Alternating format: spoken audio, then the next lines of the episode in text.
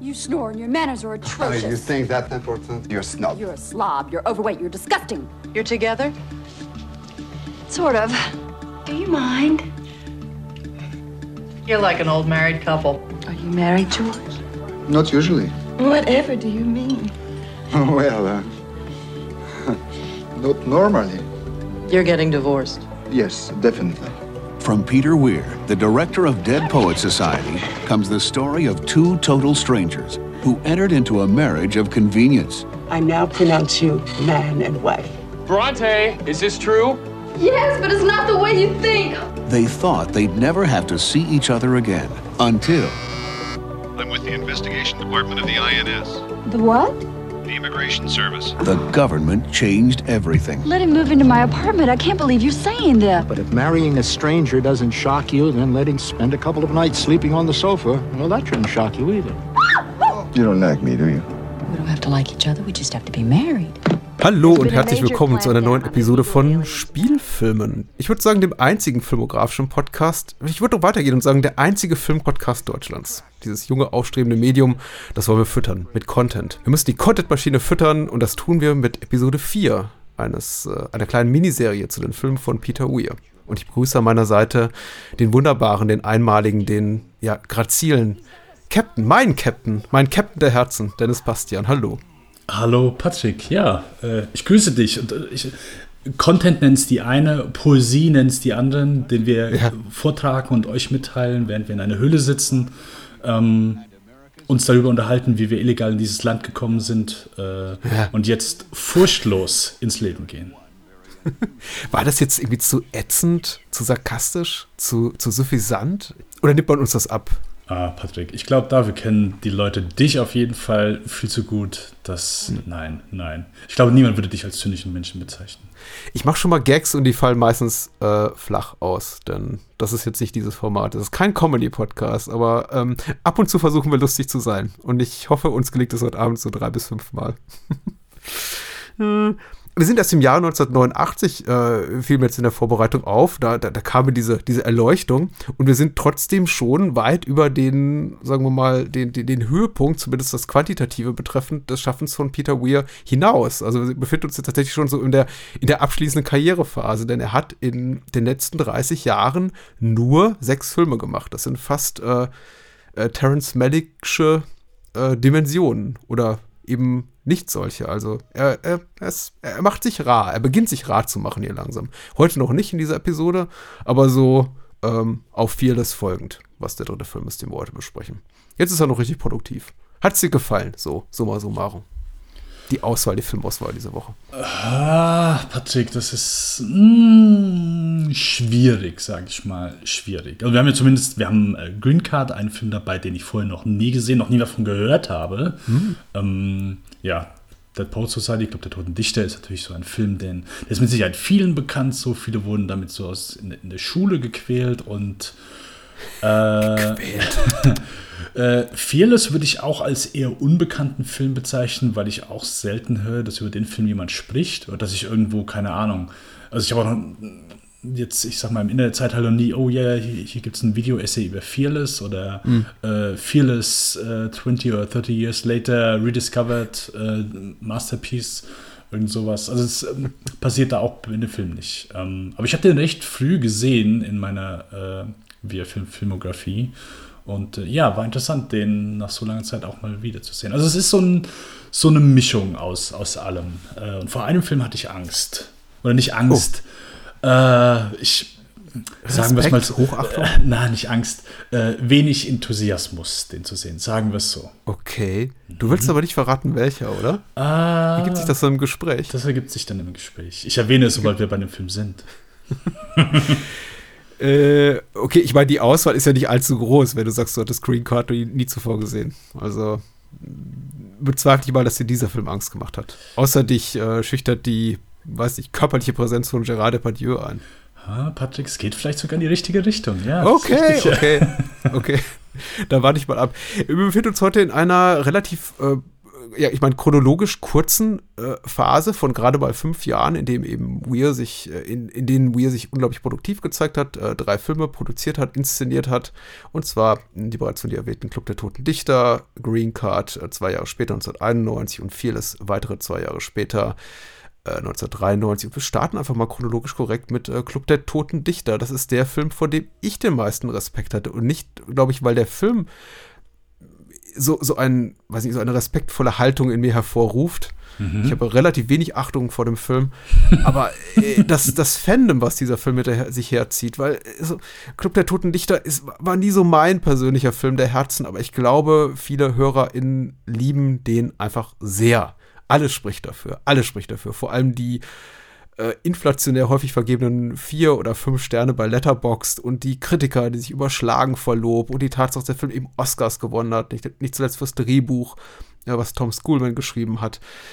Äh, das ist schon ist schon Brocken, der, der, der meinerseits Respekt äh, hervorruft. Äh, worum geht's? Geht um eine Eliteschule in den USA, an der ein neuer Lehrer anfängt, der Mr. Keating, gespielt von Robin Williams, und dort auf äh, ja, Schüler trifft, die in denen unentdecktes Potenzial schlummert. Und das Ganze ist eben ein sehr, sehr stocksteifer, sehr verkopfter, sehr, ja, nicht, nicht, nicht rückständig, aber sehr verhärmter Haufen von äh, jungen Leuten, die sich so gar nichts trauen und die auch teilweise unter ihren sehr autoritären Eltern zu leiden haben. Äh, der Prominenzvertreter von denen wird von Kurtwood Smith gespielt, was mich sehr freut.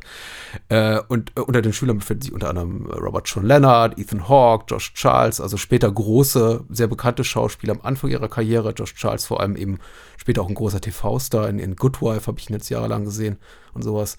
Ähm, und ja, letztendlich eben auch ein, ein sehr beliebter Film. Ein Stoff, der an Peter Weir herangetragen wurde von extern, denn äh, 88, als das Projekt an ihn herangetragen wurde, äh, und eine Zeit, in der er noch so auch vom Erfolg von Witness auch, auch zehrte, der, das zwischenzeitlich auch mal so ein Flop da an, an, an Lunchwurm wie Mosquito Coast war ihm, glaube ich, da schon damals wieder verziehen worden.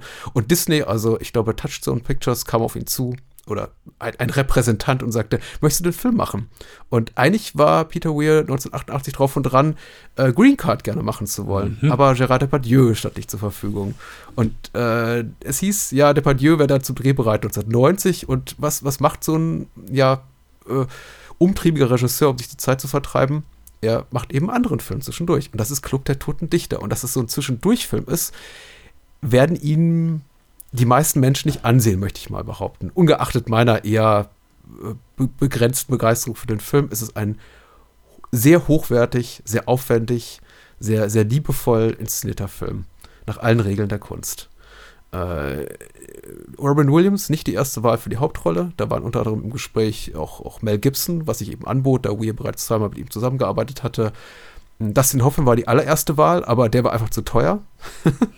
Äh, deswegen wurde sich gegen ihn äh, entschieden. Wer doch günstiger zu haben war, wäre Mickey Rourke gewesen. Auch der wurde aber ganz schön verworfen aus, äh, glaube ich, mir nicht bekannten Gründen. Und äh, Bill Murray hatte damals auch keinen Bock auf den Stoff, wäre aber so die zweite Wunschwahl gewesen nach äh, Dustin Hoffman. Aber es kam dann so, wie es kommen musste und äh, Robin Williams übernahm die Hauptrolle, der zu dem Zeitpunkt schon etablierter TV-Star war, auch Kinoschauspieler, aber für den das, glaube ich, auch nochmal so, sagen wir mal so in seinem Schaffen so, so, ein, so ein karrieretechnischer Next-Level-Schritt war, der ein Jahr zuvor schon Good Morning Vietnam gemacht hat mit Barry Levinson, auch schon eine also einen ko leicht komödiantischen Stoff gemacht hatte mit durchaus äh, dramatischen Zügen. Eine Tragikomödie, würden wohl die meisten sagen, aber er spielte doch da eher noch so eine Variation seiner Persona, die die Menschen auch bereits aus dem Fernsehen kannten, von seinen Stand-up-Routinen und so weiter. Eben so ein Radiomoderator und Disc-Jockey. Und hier eben jetzt als äh, Elite-Schullehrer war ganz was Neues für ihn.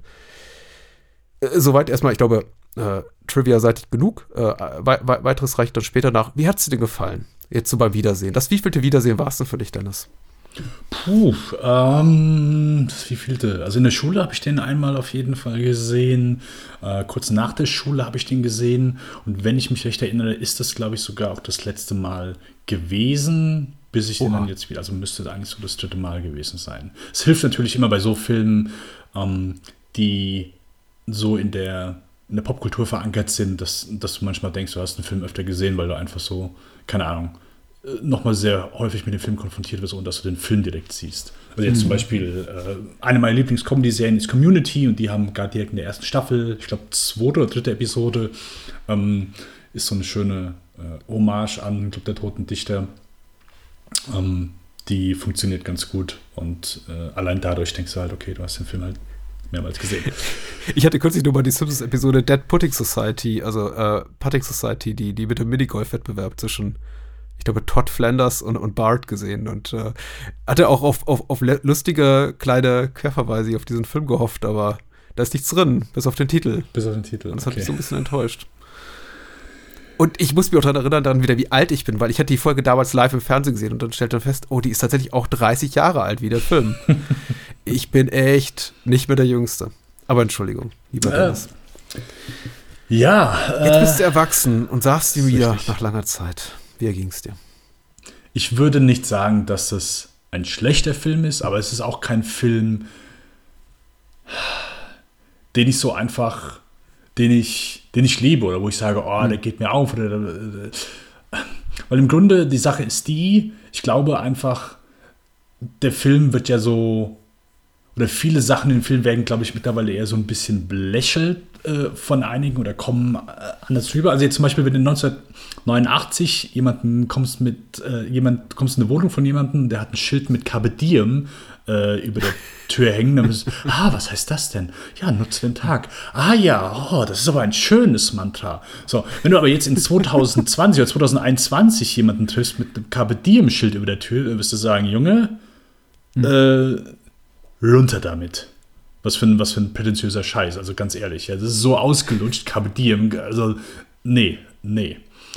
Und ich glaube, dass ja, äh, dass da einfach, glaube ich, der, der, Film kann immer noch gut. Ich glaube, der Film als so als Film und als Geschichte funktioniert ganz gut. Ist vielleicht so ein Stück weit, ja, ein bisschen zu pathetisch, romantisch vielleicht ein Stück weit, mhm. aber inwieweit du dem selbst so gegenüberstehst. Weil im Grunde ist es ja auch, das habe ich auch komplett wieder so vergessen, dass die ja wirklich dann auch, äh, ja, einfach so auf, auf Gedichte stehen und ja, Poesie halt so leben und eigentlich sind das ja, wenn du bedenkst, so in wie vielen Filmen sind die Jungs, sind die Truppe, so Elite-Schüler, sind das die Bösen, das sind das hier mhm. die, die, die Ekelhaften und die, äh, die Elite-Oberschicht. Egal. Ähm, ich glaube, der Cast das, Dazu gibt es so ein lustiges Stück Trivia, was ich glaube ich sonst nirgendwo unterbringe und zwar die okay. I, I, Weir, die erste Wahl für den Regiestuhl war auch nicht Peter Weir, sondern der Regisseur von Revenge of the Nerds, was wunderbar gepasst hätte. Oh, ja. Ja. Also, genau, ich finde den Cast halt sehr schön. Ich meine, du hast eben schon genau, Josh Charles, ich liebe Will Gardner über alles. Äh, da bin ich froh, den mal wieder gesehen zu haben. Ähm, und auch sonst so, ich glaube halt, ja, guter Jungcast und Robert Williams auch, ich meine, ist halt einfach ein sympathischer Typ, der geht da auch, der Leute, glaube ich, so ein bisschen auf, wobei er wohl recht reserviert so zwischen Takes war. Also der ging wohl gerade durch eine Scheidung äh, durch und deswegen hat er wohl zwischendurch nicht so viele Witze gemacht wie in sonstigen mhm. Sets ich mag einzelne Szenen zwischendurch, so. Ich finde den okay, aber so, dass ich, dass er mich voll inspiriert, dass ich mit der Message so mitgehe, das ist, glaube ich, so mittlerweile einfach ein bisschen durch. Und das wirkt dann auch so ein bisschen altbacken. Ich will den nicht mit äh, zum Beispiel Garden State vergleichen, aber ich glaube, der Effekt ist vielleicht so ein bisschen ähnlich, auch wenn, ich glaube, der Totendichter wahrscheinlich etwas mehr prestigeträchtiger äh, damals bei, als er rauskam, ähm, angekommen ist. Also einfach Garden State ist auch so das Regiedebüt von Zach Braff von damals alle, oh ja, mhm. eigentlich so cooler, schöner Film und irgendwann so hat man kollektiv beschlossen oder kollektiv so irgendwie realisiert, ey, das ist ja eigentlich Der so, Backlash eben. Ja, genau, richtig. Ähm, und ich glaube, so ein bisschen ist das auch bei Dead Poet Society so gewesen, dass einfach so, keine Ahnung, so bei manchen Sachen, die ja eben ja mit den Schülern macht, so ein bisschen Augenroller sind. Also es gibt manche Aktionen, die finde ich, find ich auch heute noch gut und manche, mhm. keine Ahnung, so muss ich selbst so ein bisschen mit dem Augenrollen. Das heißt, das, was er sagt, oder ähm, äh, keine Ahnung, wo sie da, wo sie Fußball spielen oder jeder muss irgendwas vortragen mhm. und kickt dann einen Ball, keine Ahnung, das ist, keine Ahnung. Funktioniert für mich nicht wirklich. Auf der anderen Seite, wo er äh, Ethan Hawks Charakter dazu zwingt, oder versucht dazu zu bringen, so ein bisschen einfach loszulassen und so ein bisschen äh, was aus seinem Inneren so in, in Poesie zu verwandeln. Keine Ahnung, finde ich eine gute Szene, funktioniert für mich gut.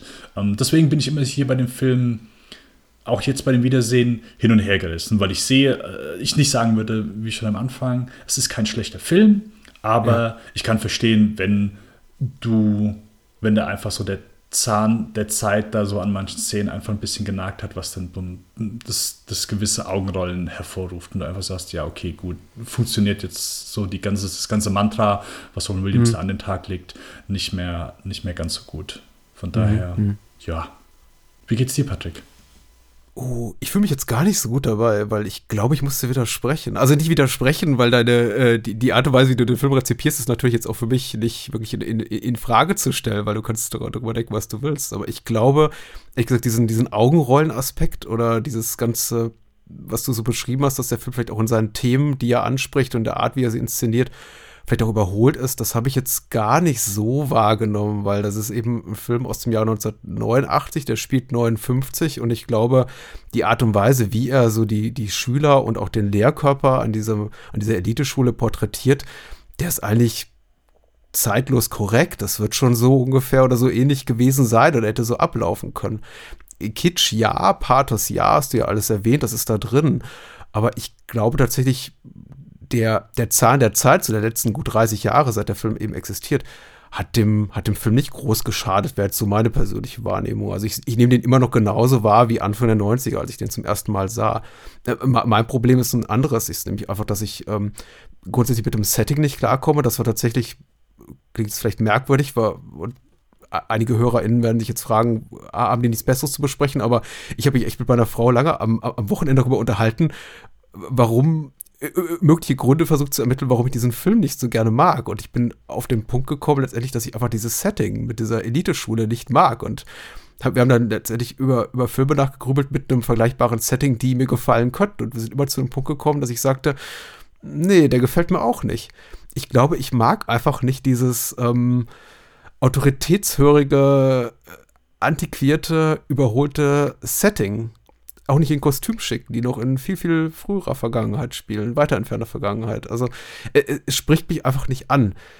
Und hm, mein Eindruck ist immer, und darüber komme ich nicht hinweg, dass eben auch Mr. Keating, der im Grunde auch die Freiheit der Kunst propagiert und das sich ausleben und neue Sachen austesten, an seine Grenzen gehen, auch eine andere Art von Autoritätshörigkeit den äh, seinen, seinen Zöglingen antrainiert. Und deswegen ist mir auch diese finale Oh Captain, my Captain-Szene immer so ein bisschen hat mir nie so richtig gemundet. Die, die, die wirkt total emotional. Ich sitze sogar da und kriege eine Gänsehaut und ich finde sowieso die letzte, die letzte halbe Stunde ist emotional so ein richtiger, so ein richtiger Wumms, der mich auch immer noch packt. Aber ich fühle mich eben wirklich vor dem Film auf brutalste Art und Weise manipuliert in diese, in diese Gefühlslage da manipuliert, wie es manchmal wirklich etwas, die etwas ähm, weniger elegant, elegant gemachten Pixar-Filme auch mit mir machen. Dass ich denke, ihr habt, ihr habt sich das, ihr habt das echt nicht verdient. Ihr erzählt mir eine sehr banale Geschichte mit für mich sehr blassen Figuren, die mich nicht interessieren. Robert Williams, ja, macht seine Sache ganz gut, macht aber eben auch viel Comedy-Stick. Also darf ich auch mal den John Wayne und Marlon Brando geben. Haben sie wahrscheinlich ins Drehbuch geschrieben, weil, weil, weil er darauf bestanden hat oder seinen, seinen Agenten guten Deal ausgehandelt hat. Aber äh, es, es spricht mich eigentlich alles nicht so an. Und dann so in der letzten halben Stunde kommt so, steckt der Film, macht der Film so eine Wendung hin zum ultradramatischen. Und ich sitze da und denke mir so, oh, ihr habt mich genau da, wo ihr mich haben wollt, aber äh, ihr habt sich eigentlich nicht mit fairen Mitteln erarbeitet, sondern ihr habt einfach diese ganze, die, ihr, ihr, holt jetzt alles so raus, was an, an Tragödien rauszuholen ist. Intrig, Intrigen und, und Verrat und, und, und, und Tod und ähm, ach, ich, es ist mir einfach dann zu viel auf den letzten Metern. Aber der Film, so was die Machart betrifft, ich finde, der ist tatsächlich, der guckt sich für mich heute noch genauso inszenatorisch hochwertig und also, der, der ist nicht schlecht gealtert. Den habe ich einfach, glaube ich, als Teenager schon genauso wahrgenommen. Nämlich, das ist nicht mein Film. Wir beide werden nicht warm miteinander. Also ich glaube, ich habe mich vielleicht falsch ausgedrückt. Mit seiner Zeit meine ich einfach nicht, dass du den an, anguckst und sagst, hm, okay, das und das ist, also war von mir falsche Worte gewählt, glaube ich. Ich glaube nicht. Äh. Ich glaube, ich bin einfach nur ein, ein, ein, ein Verkenner der Kunst hier. Nein, nein. Der Großen. ähm, aber mir ging es eher so darum, das Mantra äh, des Films hm. so ein bisschen und so, keine Ahnung, dieses pathetische, dass es einfach damals wesentlich besser funktioniert hat mhm. als heute. Wobei ich auch, ey, du sagst ja schon eben, äh, ich, in meiner Letterbox-Bubble ist der auch überwiegend sehr positiv aufgenommen. So. Ähm, und ich glaube, mir hat er auch besser, als ich so den das erste Mal gesehen habe, Schule und so, hat er mir wirklich besser gefallen, weil ich da einfach, keine Ahnung, dann offener für sowas war oder mir ist irgendwie, Mhm.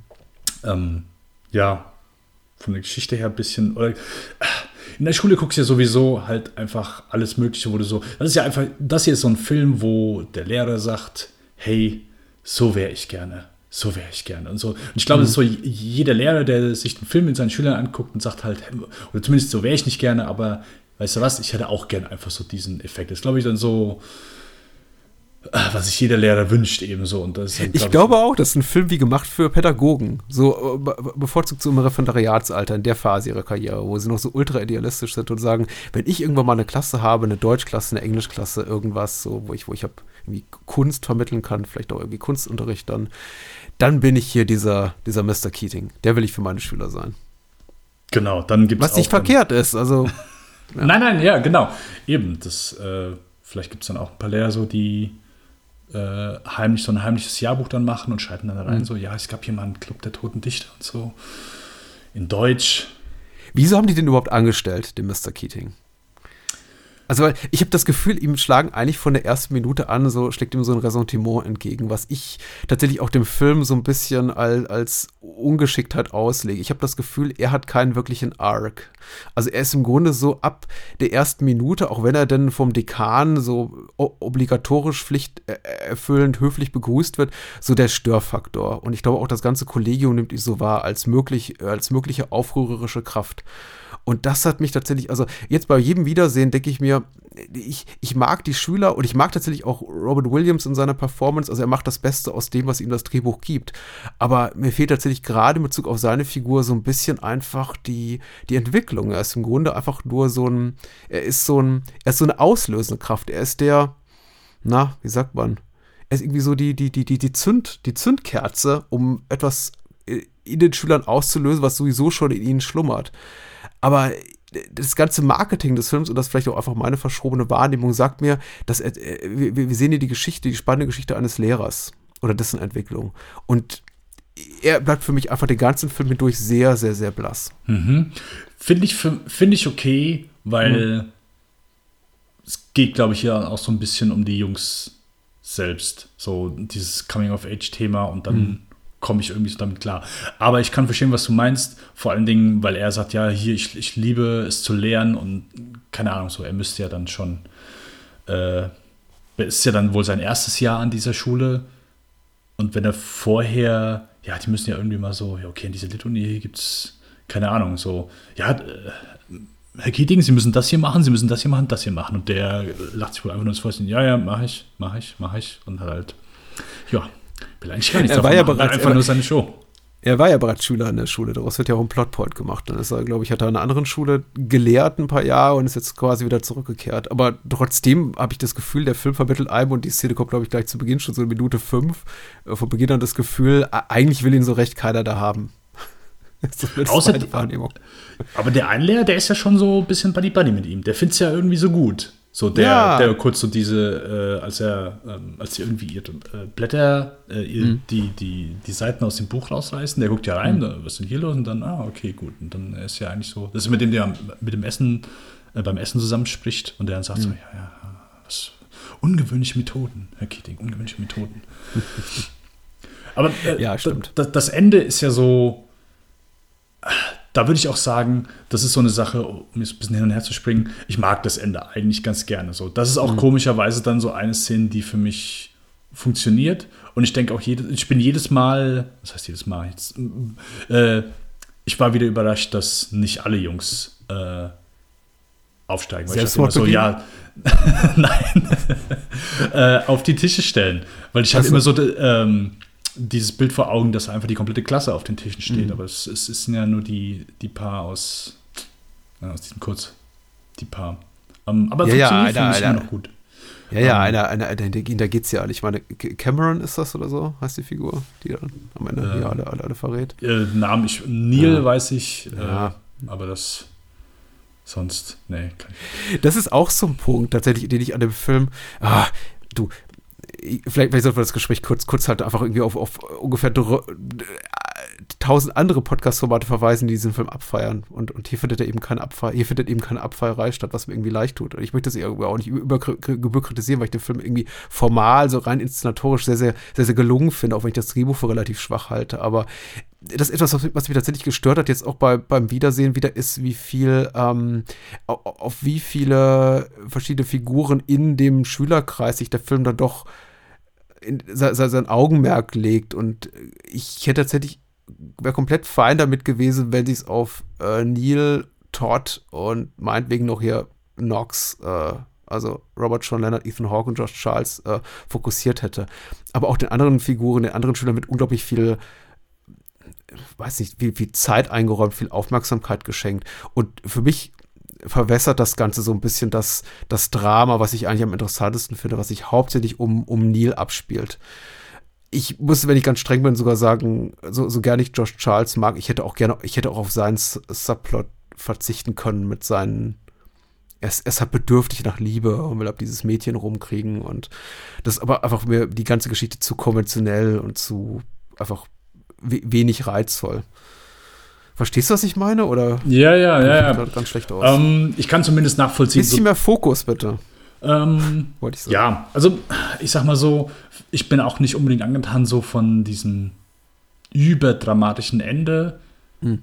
Würde aber, glaube ich, nicht sagen, irgendwie es passt nicht so ganz dazu. Ähm, keine Ahnung. So. Ich bin aber auch nie so der Fan von Neil selbst gewesen, äh, von seinem Plot. Ich war dann eher so wirklich Ethan Hawks äh, Charakter und so mhm. sein Werdegang und einfach so seine Beziehung zu Neil dann eher fand ich für mich dann so, das waren dann so einfach die Sachen, die für mich dann gut funktioniert haben ähm, oder äh, einfach so der, der kleine Schüchterne, der hier ein bisschen auflebt. Und ich fand es mhm. gut, einfach, dass hier, wir haben keinen wirklichen Nee, haben wir eigentlich nicht. Wir haben, wir haben keinen Bully einfach. Also wir haben nicht hier hm. irgendwie so eine Schule, sobald du einen Film über eine Schule machst, gerade hier so eine Elite-Schule, fällt es, glaube ich, einfach, dass du schnell irgendwie ein, zwei Charaktere hast, die halt die Arschlöcher sind, so und absolut die, die, die Antagonisten. Klar, du hast halt nachher einen, der ähm, verrät, aber das ist ja nicht irgendwie so, dass er das aus äh, absoluter Boshaftigkeit macht. Also es ist ja nicht so in der Szene, wo, wo, äh, wo sie auf ihn losgehen und äh, ist ja sogar Ethan Hawke, dem einen runterhaut, glaube ich. Mhm. Ähm, also du kannst es ja einfach verstehen, es ist ja nachvollziehbar. Äh, das ist zumindest etwas, was ich, was ich dem Film zugute halte und dass er hier äh, wirklich versucht, okay, die Antagonisten sind dann wirklich einfach hier die, äh, ja, die diese Schule hier leiten, äh, dann eben in dem Fall gegen, gegen diese Lehrkraft sind. Und ja, das, das ist zumindest eine Sache, die ich dem Film gut schreiben kann. Und wie gesagt, ich finde das auch, der ist okay, der ist gut. Ähm, ich, ich mag die Szenen, wo, wo er eben dann unterrichtet. Äh, mhm. Nicht alle Sachen, aber ja, ähm, bei manchen da muss ich, muss ich wirklich so ein bisschen die Augen verdrehen, weil es für mich dann einfach nicht mehr so, so ganz funktioniert. Und vielleicht liegt es auch einfach dran, dass ich dann einfach, dass man einfach irgendwie zu viele oder dass ich dann selbst zu viele Parodien davon gesehen habe äh, und ja, es, es, hat ja wirklich einen negativen Effekt, ja, ja. wenn du irgendwie so 20.000 Mal siehst, wie eine Sache verarscht wird. Ähm, ich habe keine Ahnung, 30.000 Mal habe ich äh, Hot Shots 1 gesehen und plötzlich guckst du Top Gun und lass dich halt halt tot. Ja. Ähm, und das, äh, ja, kann, kann mhm. passieren. Ja, auch für mich ist es irgendwie ganz spannend zu hören, dass unsere Kritikpunkte schon so, dass wir ähnlich, ähnlich kritisch sind. Wohlwollend kritisch möchte ich sagen, denn ich würde den, den Film immer noch so im, am guten Ende des Spektrums verorten, also qualitativ auch für mich, obwohl ich eben vieles äh, nicht so sehr mag wie jetzt die großen Fans und von denen gibt es eben viele. Aber dass unsere Kritikpunkte schon sehr verschieden sind. Ich habe mein Problem mit meinen eigenen Kritikpunkten ist, glaube ich, dass ich keine guten habe. Außerdem, dass ich sage, ich hätte das Ganze, wäre das Ganze anders angegangen. Mich interessiert das Sujet des Films nicht besonders. Mich äh, interessiert, äh, ich, ich, ich, stimme mit der Botschaft des Films nicht überein. Das Setting spricht mich nicht besonders an, weil, also es ist einfach, weil, weil auf, auf handwerklicher Ebene ist das eben alles tippitoppi. Das, äh, da kann man überhaupt nicht meckern. Und es gibt tatsächlich auch Szenen äh, fernab vom Ende, schon weit vorher, die mich wirklich packen. Also wenn die zum ersten Mal da in den Wald gehen, um sich da in dieser feuchten Höhle zu treffen, da kurz vor der Gründung ihrer Dead Society, wo sie ihrem, ihrem, ihrem Lehrer da, äh, Mr. Keating, nachahmen.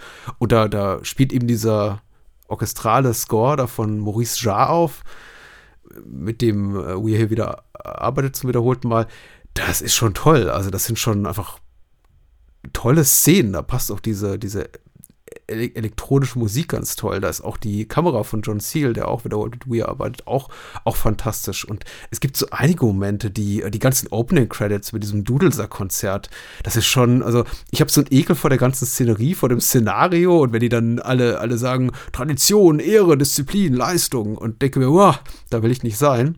Schnell weg hier. Ach nee, ich muss noch 130 Minuten bleiben.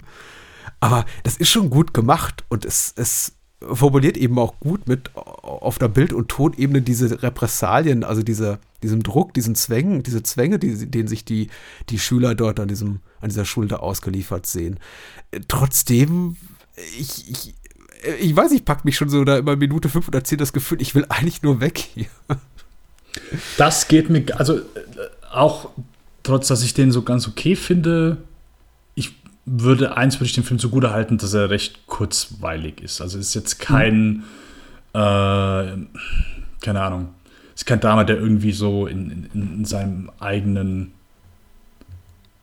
Nein, es passiert sehr viel. Das ist ja auch sehr episodisch tatsächlich. Und immer ja, wenn genau, die, die, ja, die genau. Story um Neil ein bisschen langweilig wird, kommt eben Nox an mit seinen, mit seinen Mädelsproblemen, also mit seiner Liebe zu Gilly heißt sie, glaube ich. Ja, genau. Äh, und, und, und wenn das so ein bisschen abgeschmackt ist, dann kommt eben äh, hier, Robert John Leonard um die Ecke und weiter geht's. Ja? Genau, das, das möchte ich den Film auch auf jeden Fall gut ein, dass er da zumindest recht, recht kurzweilig ist. Mhm. Ähm, hat nicht nur diesen einen Jungen, der so im Fokus steht, wobei ich meine, Robert John Leonard ist dann schon, glaube ich, wahrscheinlich so ähm, mehr im Fokus als vielleicht dann andere, aber auch wenn dann nicht viel, aber dass du da einfach so einen schönen bunten Haufen hast und dann eher hier der Cast an sich als mhm. komplette Jungs raussticht und da jeder so seinen einzelnen Arc hat. Und das ist auch okay und das deswegen finde ich das auch, kann ich das auch immer noch gut gucken.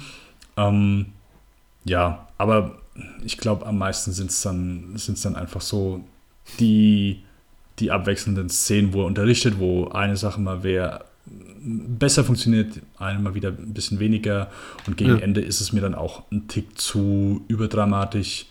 Ähm, ich meine, ich kann es nachvollziehen, wenn Clarence Bodyguard dein Vater ist, dann muss man halt schon mal sehen, wo man bleibt. ja. Aber mhm. ja. Ähm, Kurtwood Smith hat eine, eine erstaunliche ja. körperliche Präsenz. Mir ist er irgendwie immer so ein bisschen als, ich empfinde ihn immer so als, als etwas gedrungenen auch nicht großgewachsenen Schauspieler, aber wenn man ihn da so stehen sieht, neben Robert Sean Leonard und neben Robert Williams, das ist ein echt großer, sehr breiter Kerl, ist mir wieder aufgefallen. Doch, ja. ich hatte durchaus Respekt vor, vor ihm. Also auch, auch so seine körperliche Präsenz betreffend. Also so ein Vater will keiner haben, so ein Papa. Ja, und er hat auch einfach, einfach so ein Gesicht dafür, wo du denkst, hm. puh, okay. Und es ist ja auch selten irgendwie, dass er dass er irgendwie, spielt er überhaupt mal irgendwo einen guten? Also entweder spielt er einen Regierungstypen oder halt einfach jemanden, der. Naja, That 70 Show. Ähm, die, die, die Comedy-Serie, in der er jahrelang Ah ja, wo, er den Dad spielt, ja, ja, richtig. Da war aber auch, er, er, er, war eben immer, also ich konnte die Serie auch nicht gucken, ehrlich gesagt, ohne Clarence Boddicker irgendwie im Kopf zu haben. Das war immer so ein bisschen das Problem, so eine Serie zu gucken, die eigentlich sehr, sehr, eine, eine Sitcom, die in den 70ern spielt, alles ist lustig hier, Schlaghosen, lange Haare, Dauerwelle, was weiß ich, und dann kommt eben Clarence Boddicker rein, denke ich, denke mir, oh Gott, jetzt zieht er gleich irgendwie eine Knarre und schießt irgendjemand ins Gesicht. Ähm, ist nie passiert. Die Show hätte so gut sein können. Also. und nach einer Folge schon vorbei. Ja. Nee, also das Casting ist brillant, die Schauspieler sind brillant. Äh, ich glaube, Robert Williams hat gar nicht so viel Screentime. Ich habe natürlich jetzt nicht die Zeit genommen, aber das sind immer nur so gefühlt 20, 25 Minuten, aber in denen hinterlässt er schon einen bleibenden Eindruck.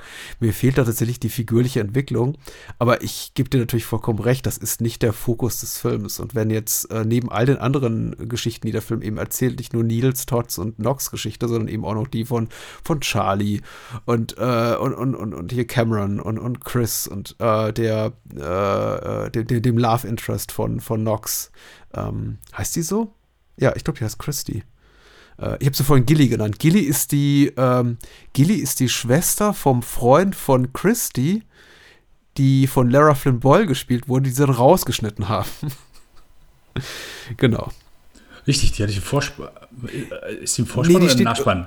Die ist irgendwo im Nachspann noch so unter ferner Liefen gelistet, die taucht aber nie auf. Ich habe ja, gehört, sie ist irgendwo mal im Hintergrund zu sehen, irgendeiner äh, Szene in den Schulkorridoren, aber ich habe sie nicht entdeckt. Nee, ich auch Leider. Ich war am Ende Aber äh, dass sie 1A besetzt und super gespielt und das ist technisch, also kameratechnisch, was den Score betrifft, alles super. Aber also ich finde, wie im Falle eigentlich ein bisschen auch von Mosquito Coast und da hat das Drehbuch haben William Kelly und Earl Wallace geschrieben, auch hier im Falle von Tom Schoolman, ungeachtet der Tatsache, dass er hier für einen Oscar gewonnen hat.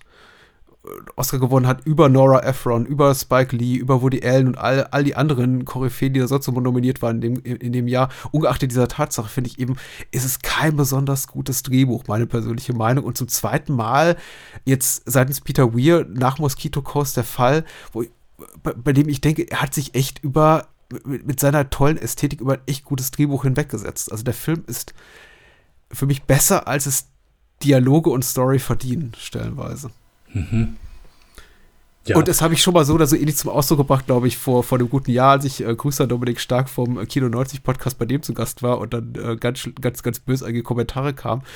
Äh, ich, ich, ich bleibe dabei. Ist ein guter Film, aber der liegt hauptsächlich wirklich in seinem Look und in seinen Emotionen, die er mir äh, verschafft, die Gänsehautmomente. Aber charakterentwicklungsseitig und so ist der Film oh, so, so, platt, wie er nur sein kann, in meinen Augen. Ja, ich kann's, ich würde es nicht ganz so, äh, so hart unterstreichen. Ich finde den ganz okay, aber ich habe erstaunlich wenig über den Film zu sagen. So, weil er auch einfach so, also wie schon gesagt, so einfach das, das Mantra des Films und das, was, Mhm. was Keating so verbreitet, das, keine Ahnung, ich habe immer so das Gefühl, das ist ein bisschen. Der, der, der, der Selbstmord von Robert Sean Leonard, von Neil am Ende, Ja. ist für mich eben exemplarisch für das, was eben Weir macht, um aus dem Drehbuch was Besseres zu machen, als das, was einfach auf der, auf der, auf der Drehbuchseite steht. Und ich weiß nicht, vielleicht steht dann dort auch, der Ton setzt aus und wir hören keinen Knall oder wir hören keine Schreie oder sowas. Aber was Weir eben macht, er macht tatsächlich die Sache komplett stumm und einfach äh, der Vater von Neil, also Kurtwood Smith, Mr. Perry, wacht nachts auf und glaubt, etwas gehört zu haben. Und es gibt diese unglaublich lange Szene von, ich gefühlt anderthalb bis zwei Minuten, in denen er einfach nur im Haus rumstarkst und nach seinem Sohn sucht und durchs Fenster guckt und durch verschiedene Türrahmen guckt Mhm. und steht und dieses Haus in seiner Größe erdrückt ihn fast und diesen, diesen Schrei dann ausstößt, der irgendwie verzerrt ist durch eine Zeitlupe und dann irgendwie äh, abgewürgt wird auf der Tonspur. Und den, den Schuss selber aber hören wir nie aus der Schusswaffe, die eben äh, Nils Leben beendet. Und ich habe das Gefühl, das ist alles Peter Weir. ich habe nicht das Gefühl, dass es Tom Schoolman ist. Aber wer weiß. Ähm, Weil es einfach inszenatorisch so, so stark ist. Und eine Szene, die einfach äh, dramaturgisch total hätte flach werden können, einfach eine richtige Wucht verpasst. Und wie gesagt, ab da ist der Film, hat er mich dann eben auch. Da, da spielt er auf der Klaviatur meiner Gefühle. Weil du solche Szenen in Willkommen in Mooseport vermisst hast. Ja, die anderen Glanzleistungen Tom Schoolmans, ja. Der nicht viel gerissen hat. Aber du sagtest, du magst What About Bob. Oh ja, sehr. Also äh, sehr großer, sehr großer Fan. Also damals, ich- auch jetzt schon ein paar Jahre nicht mehr gesehen, aber ich fand den immer sehr cool. Ja, Patrick, ich glaube, bevor wir uns irgendwie jetzt noch hier so weiter reinreiten in, und, und äh, über die Mittelmäßigkeit von der Poet Society schwärmen. Es ist, es ist besser als mittelmäßig. Er ist, er ist ganz gut. Ich würde ihm eine 2 Minus geben oder sowas, müsste ich ihm eine Schulnote geben. Wie, wie damals ja so an der, an der Schule. Es gibt, Also ich- es gibt so tolle Momente. Ich mag auch die Mutter, die neben der Leiche kniet ihres Sohnes da von Neil und dann schreit irgendwie, he's alright, he's alright, he's alright. Weil ich denke, das ist so, das ist, ich, ich mag eben die Momente, in denen die Figuren echt mal leben. Und der, der Großteil des Films ist eben, dreht sich darum, um Menschen, die ihre Gefühle nicht offen zeigen können. Und ich, ich liebe es jedes Mal, wenn einfach so et etwas eskaliert, Emotionen eskalieren. Und das gibt mir der Film einfach zu selten. Mhm. Ich weiß, und das ist der Punkt des Films, deswegen ist es eigentlich kein Kritikpunkt. Deswegen sage ich, ich habe eigentlich im Grunde nichts zu kritisieren. Weil, ne? Also, ein op- oppressives Schulsystem, unter dem alle leiden und von dem sich die, die Schüler emanzipieren müssen, ist der Punkt des Films. Das ist die Geschichte, die er erzählt. Und ich bin da derjenige, der blöd kommt und sagt, ich mag das aber nicht. Ja, So. ist halt manchmal so. Manchmal kann man einfach mit einem. ist, der- ist der heute noch beliebt, ja, oder? So, ja, der ist super beliebt. Ja, Klar. okay. Okay. Wie, wie, wie, wie, wie kommen wir zu Green Card? Äh, Ich in, bin nicht sicher. Indem wir einfach sagen, hey, das ist, äh, du hast eben schon gesagt, also Peter Weir wollte den ja eigentlich drehen, er musste ein Jahr auf äh, den vollen Terminkalender von Gérard Depardieu warten, Mhm. dass er äh, Dead Poet Society in der Zeit gedreht hat und das hat ihn so runtergezogen, diese Zeit an dieser Elite-Uni, dass er einfach, was Lustiges machen Ja, musst. ja, ja. Gérard Depardieu, mh, Andy McDowell, Green Card, kam 19, ich habe den, glaube ich, vorhin äh, fälschlicherweise dem Jahr 1991 zugeordnet, kam ein Jahr später ins Kino, 1990. Wobei ich nicht sicher bin, ob der auch in Deutschland 1990 bereits lief. Ich war im Kino in dem Film mit meiner Mama. Zum damaligen Zeitpunkt war sie einfach in so einem richtigen Rom-Com-Fieber, ausgelöst wahrscheinlich durch ein Jahr zuvor Pretty Woman. Und da mein Vater keinen Bock hatte auf sowas, saß ich eben dann an der Seite meiner Mutter, damals im zarten Alter von elf oder zwölf, und habe mir diese Filme alle angeguckt mit ihr. Und es war nicht die schlechteste aller Zeiten. Also es war okay. Also ich habe mir Albert Green Card damals wirklich gut gefallen, aber es ist auch kein Film, bei dem ich jemals in den 30 Jahren seitdem noch einmal den Ehrgeiz entwickelt habe, den wiederzusehen. Das war so ein Film aller, ach der, ja, der mit Dings, ja, genau, hm, ja. Aber äh, ist ja für Peter Weir persönlich ein ganz wichtiges Projekt gewesen. Eins, zu dem er auch das Drehbuch geschrieben hat und die Produktion übernommen hat. Auch nicht, auch nicht ganz gewöhnlich in seiner äh, Karriere. Und äh, so ein richtiges Herzensprojekt. Die Hauptrollen habe ich gerade genannt. Des Weiteren spielen noch mit äh, Bibi Newworth, äh, Lilith aus äh, Cheers und Frasier. Äh, als, als Freundin von Bronte, das ist die von Annie McDowell gespielte Figur. Und also so, ich glaube, darstellerseitig ist mir noch aufgefallen, Ethan Phillips, der Neelix spielt hier in Voyager als äh, Bürokrat der Zuwanderungsbehörde? Oder für welche Institution arbeiten die da? Ja, dieser Goski. Ja. Ja. Und es geht eben um ein äh, von Annie McDowell und Gérard Depardieu gespieltes Pärchen oder eben nicht, die eine Scheinehe eingehen, damit er eine Aufenthaltsgenehmigung bekommt, denn er ist Franzose und damit sie die Möglichkeit hat, ein luxuriöses Lo Loft in äh, Manhattan zu beziehen, was erstaunlich ist. Aber ich mag diese Art von Märchenfilmen, in denen scheinbar arbeitslose äh, Naturaktivistinnen oder Botanikerinnen sich einen 5000 Dollar im Monat Loft mitten in Manhattan leisten können. Aber so ist das eben. Das ist die Welt, in der sich dieser Film äh, abspielt. Und äh, mir gefällt das ehrlich gesagt ganz gut. Wie hat sie dir gefallen? Ja, ich äh, hatte ja schon am Anfang gesagt, dass ich hier ein bisschen Bedenken hatte bei diesem Film. Oh, okay. Weil, ja, äh, ich kann ja nur das Poster und es hat mich super abgeschickt. Wenn es eins gibt, was ich einfach nicht gucken kann, dann sind das äh, so romantische Komödien. Und ich sag's gerade weg, ich bin kein Fan von Gerard Depardieu, nicht unbedingt ein Fan von Andy McDowell. Äh, Zumindest sage ich mal so, äh, beide habe ich zwei, dreimal gesehen. Keine ist mir mit irgendeiner Performance irgendwie im Gedächtnis geblieben.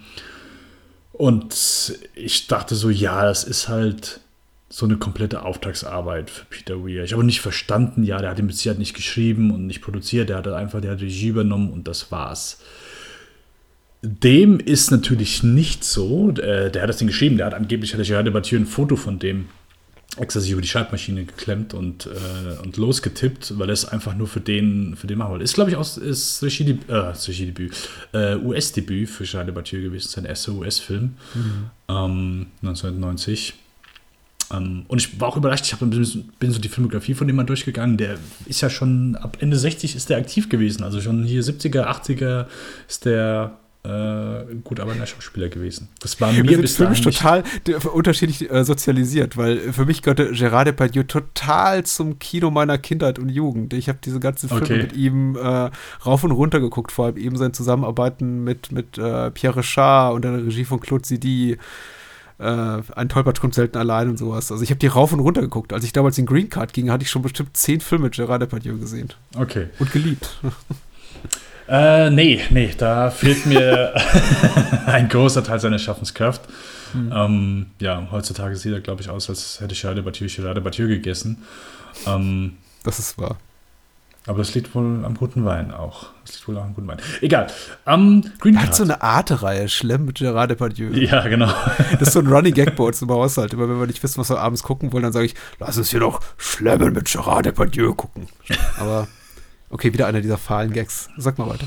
Äh, ich habe sogar mal einen Ausschnitt gesehen, ist das, der geht irgendwie, also über eine Wiese, äh, lässt sich irgendwie Kühe zeigen und äh, währenddessen steht er aber auch da und hat ein Glas Wein in der Hand.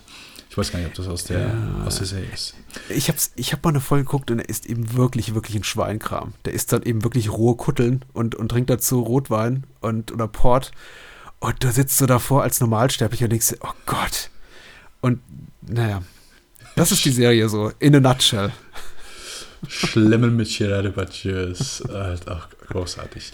Äh, egal, wir kommen zu, wir kommen zu Green Card. Mhm. Ähm, ja, absolut nicht mein Genre-Film, das ich mag und das, für das ich äh, anfällig bin. Mhm. Aber ich muss gestehen, mir hat er echt gut gefallen.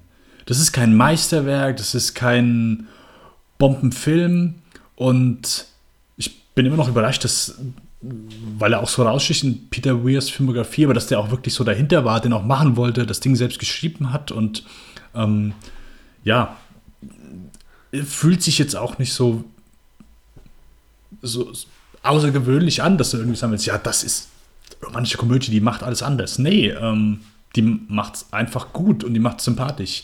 Klar, das ist ein modernes Märchen so, ähm, das kommt, glaube ich, auch so ein bisschen mit dem Genre, aber mir hat er echt gefallen. Ich habe so am Anfang ein bisschen Schwierigkeiten gehabt, reinzukommen, so nach zehn Minuten, mh, hm, okay, ich glaube, das ist halt einfach so nicht meins. Aber so nach und nach hat er mir echt gut gefallen. Ich fand es sympathisch, ich fand die Dynamik und Chemie zwischen den beiden super gepasst. Ich, Charlie Battieu war wirklich, also wenn du mir ein paar Empfehlungen raushauen kannst, bitte äh, tu das. Ich fand den hier wirklich richtig, richtig, richtig gut. Sehr sympathisch auf jeden Fall. Ähm, und ja, einfach schöner Humor und äh, keine Ahnung, ist, äh, einfach so sein Blick manchmal, so dieses Verdutzte hat er auch einfach gut drauf. und ja, ähm, hat, mir, hat mir überraschenderweise gut gefallen. Ist halt null irgendwie nichts mit Tiefgang, auch kein Versuch der Tiefgang, ist halt einfach wirklich so simple Märchengeschichte. Ähm, aber war kurzweiliger Spaß, da, wo ich auch keine Probleme hätte, den nochmal zu gucken. Oh, cool. Ich glaube, Märchen ist das wichtigste Wort, was du gerade gesprochen hast. Dem würde ich auch absolut zustimmen. Und es ist eben wirklich alles märchenhaft an dem Film. Das ist so diese Art von Märchen New York, die auch, glaube ich, nur ein, ein Zuwanderer wie, wie Peter Weir so in Szene setzen kann. So dieses wirklich verliebte, dieser verliebte Blick auf, auf Manhattan und die Upper East Side und alles ist so, ich weiß nicht, die Bistros sehen eben auch alle so kuschelig aus und, und die, die, weiß ich, Menschen, die äh, normalen Jobs nachgehen und eigentlich augenscheinlich überhaupt nicht arbeiten, können sich riesige Apartments leisten und äh, es wird über Themen wie äh, Vegetarismus irgendwie geredet, thematisiert, also so typischer irgendwie auch Großstadtfilm. Was ich übrigens lustig fand, den, ähm, naja, den einzigen, also Antagonisten möchte ich jetzt nicht sagen, aber so ähm, äh, Brontes, Annie McDowells äh, Partner ist Vegetarier und darauf wird wieder und wieder und wieder rumgeritten. Und ich fand interessant, dass man das eben zu sehen, dass man das 1990 anscheinend auch machen konnte. Zu sagen, das ist, also abgesehen von allen anderen schlechten Charaktereigenschaften, ist er eben auch noch Vegetarier und ihm das quasi so ein bisschen auch als Makel anzuheften, weil darauf wird er immer und immer wieder angesprochen, dass er kein Fleisch isst und wie, wie, wie, wie unmännlich das Ganze doch sei. sei.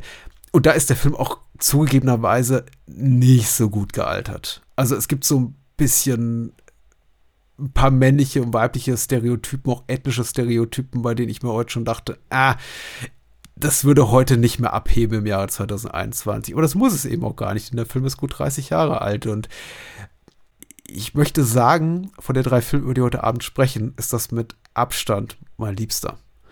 Ich habe wirklich eine Menge Spaß gehabt an dem Film. Ich bin richtig darin aufgegangen. Ich habe mich total in die Figuren verguckt, insbesondere hier in Georges, in Gerard Depardieu.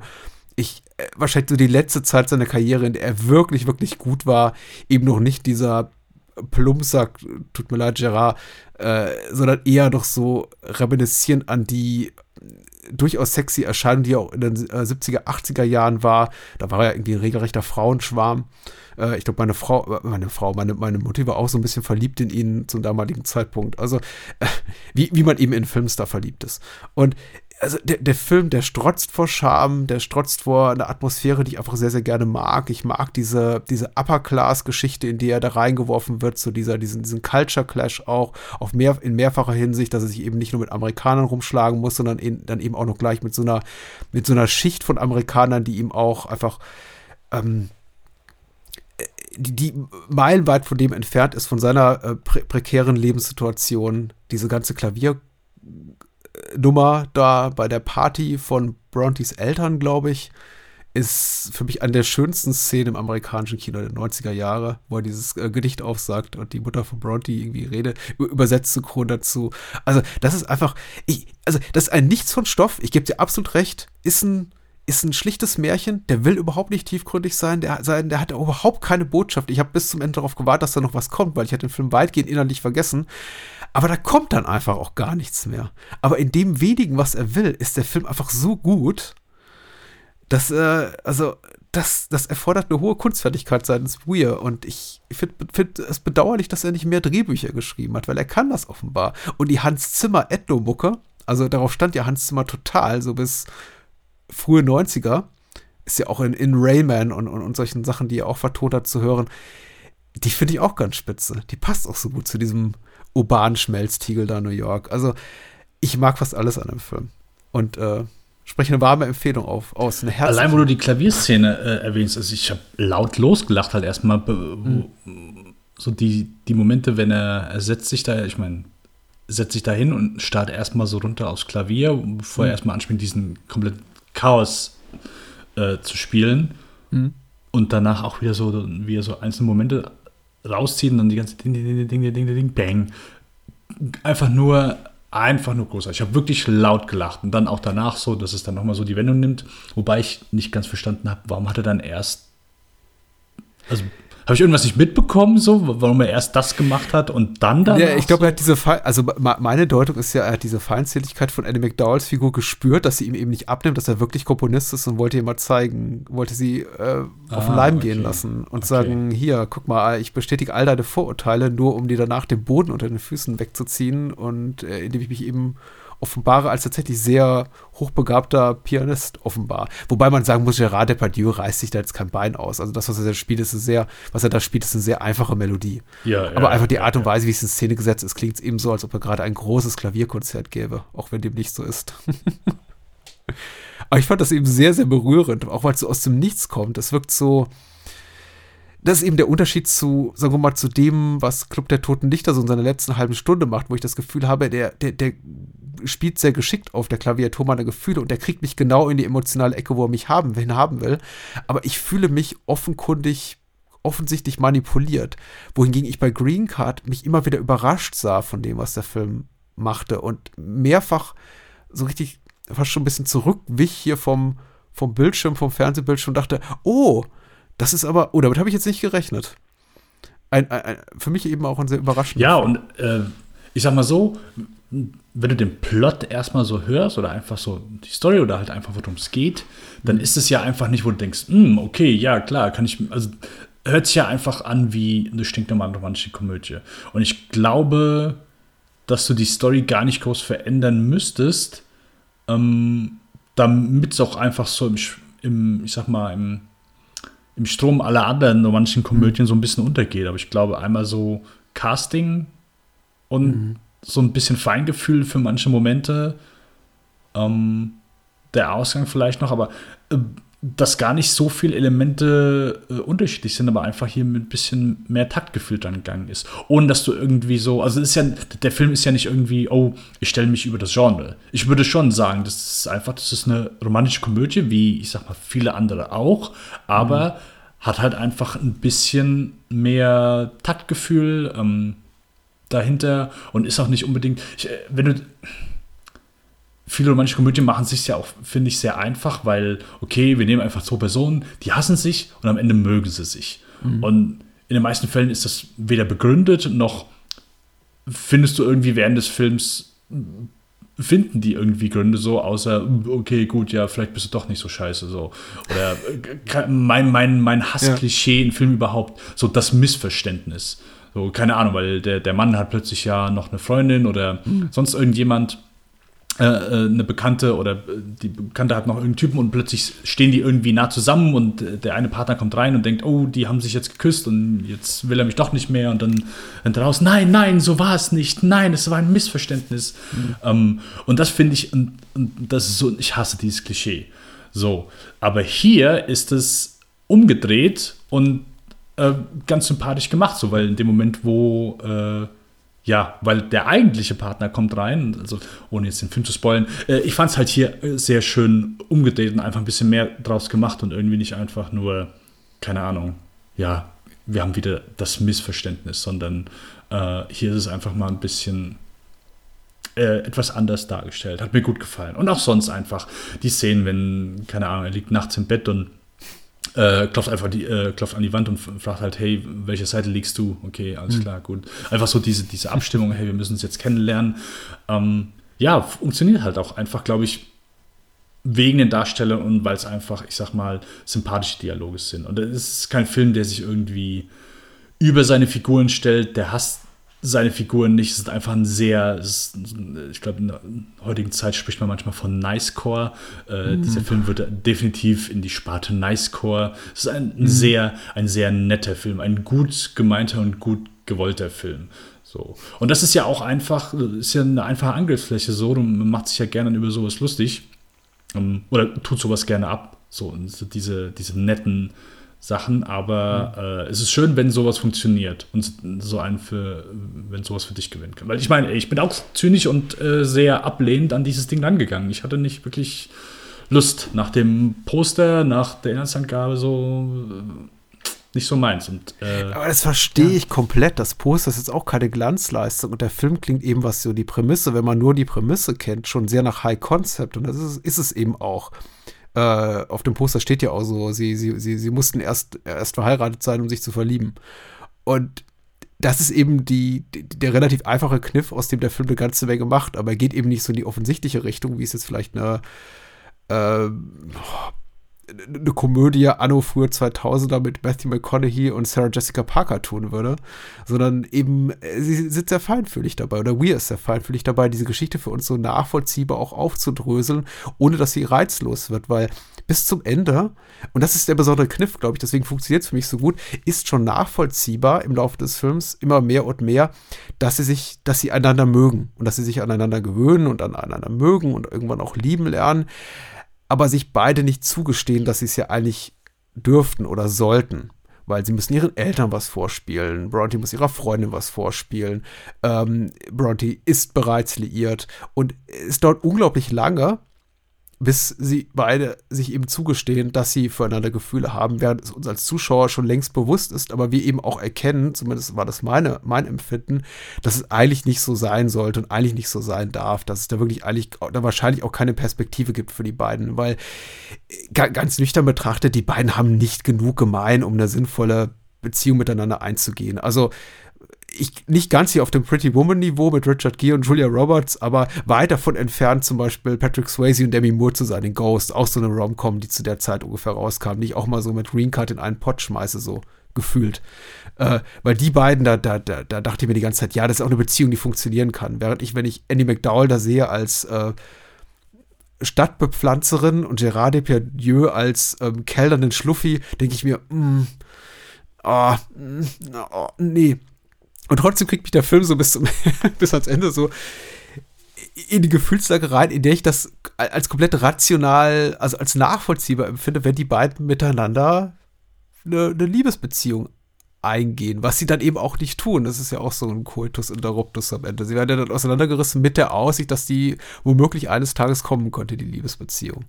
Ohne jetzt so sehr ins Detail zu gehen. Aber hat auch kein klassisches Rom-Com-Ende. Aber ich glaube so, also wenn sie diese, für mich auch so ein bisschen nach, nach war Lethal Weapon 3 früher oder später? Ich glaube, das war zwei, drei Jahre später, oder? Lethal Weapon 3 war 92, glaube ich. ja, wo sich Mel Gibson 92. und René Russo ihre, ihre Schussnamen zeigen. Ja, ja, genau, Little Weapon 3. Erinnert mich so ein bisschen daran, als ich die Szene sah, wo äh, Gerard Depardieu seine, seine Tätowierungen zeigt. Und äh, er gehört eben noch zu der Generation von Männern, wo Tätowierung irgendwas zu bedeuten hat. Und sagt dann hier, das ist, äh, das hat mir irgendwie ein betrunkener Seemann 78 im Hafen von Madagaskar gestochen und sowas. Und das fand ich schon sehr hübsch. Das war für mich so dieser Dammbruch-Moment, in dem ich dachte, ah, okay, das ist, ähm, da hat er sie. Wenn es das Klavierspiel nicht ge ge gebracht hat, dann ist es die, der Moment. Also, einfach, also es funktioniert für mich einfach. Und das ist irgendwie, die, die Figuren erschienen mir nach, nach, nachvollziehbar. Das ist etwas, was ich im Club der Toten Dichter immer so ein bisschen vermisst habe. Und ich möchte jetzt irgendwie, Club der Toten jetzt nicht als Gradmesser verwenden für alle Filme, die ich in Zukunft gucke, so von wegen, ist das besser oder schlechter für mich oder nachvollziehbarer oder weniger nachvollziehbar als alles die Club der Toten Dichter. Aber jetzt im Kontext des, dieser Filmtrilogie, über die wir heute sprechen, muss ich sagen, das war ein richtiger so Schritt qualitativ aufwärts in die richtige Richtung, äh, mhm. die ich da, den ich da wahrnahm. in Wir schaffen zu der damaligen Zeit. wo, du, wo, wo du die Tattoo-Szene erwähnst. Ähm, ich bin nachher, äh, gehe ich so manchmal IMDb-Trivia durch Mhm. und da ähm, war ein sehr schöner Moment. Uh, true facts from Gerard Depardieu's life were integrated into the script, including his fondness for prostitutes and his multiple tattoos. Der Gerard weiß, wie man schlemmt. Das ja, ein das Genießertyp äh, eben. Schlemmer-King, auf jeden Ja. Fall. ja, fand ich sehr schön.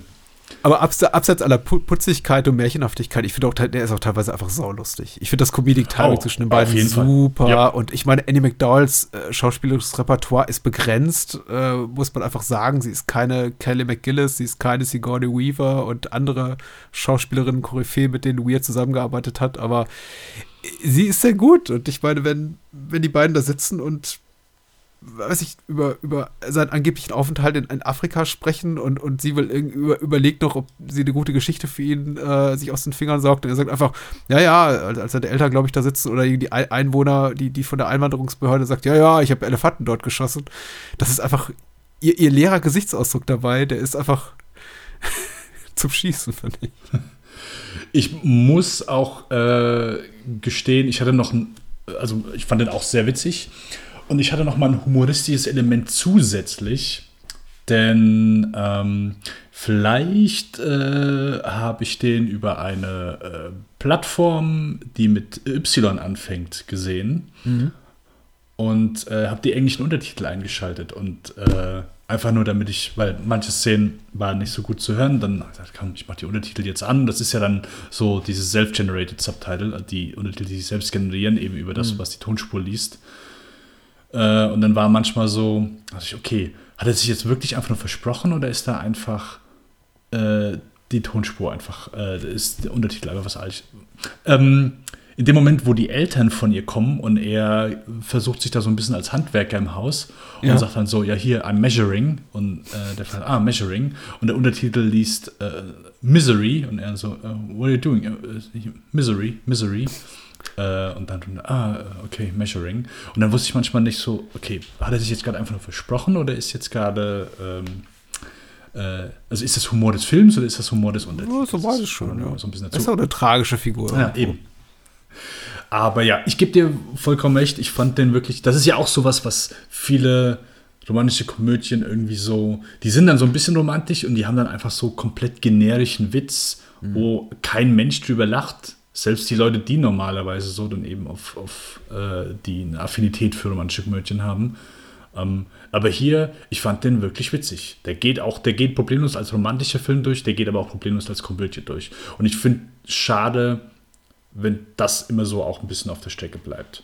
Hm. Weil, ja, äh, kommt genauso gut lachen. Klar, ist jetzt äh, auch jetzt, ich sag mal, kein mordsmäßiger Wortwitz, aber es ist sympathischer Humor. Es ist auch kein, ist nicht zu albern so. Trifft, finde ich auch genau, genau den Ton, wenn er sich einfach dann so, ja, so das, es klingt wahrscheinlich auch so ein bisschen typisch, ja, er will dir zeigen jetzt hier, was guter Kaffee ist oder wie man Mhm. gut isst und so weiter und äh, ich koche und so, aber äh, Ja, hm. funktioniert, hat für mich trotzdem gut funktioniert. Gehe ich, gehe ich vollkommen mit. Ja, also diese, diese, diese Culture Clash-Momente oder sagen wir mal so diese, diese Hy- Hype-Themen der frühen 90er, was wahrscheinlich auch in Romcops der damaligen Zeit diskutiert, äh, thematisiert werden musste, ist ja auch bei sowas wie When Harry Met Sally, der glaube ich 89 oder 88 rauskam, der Fall.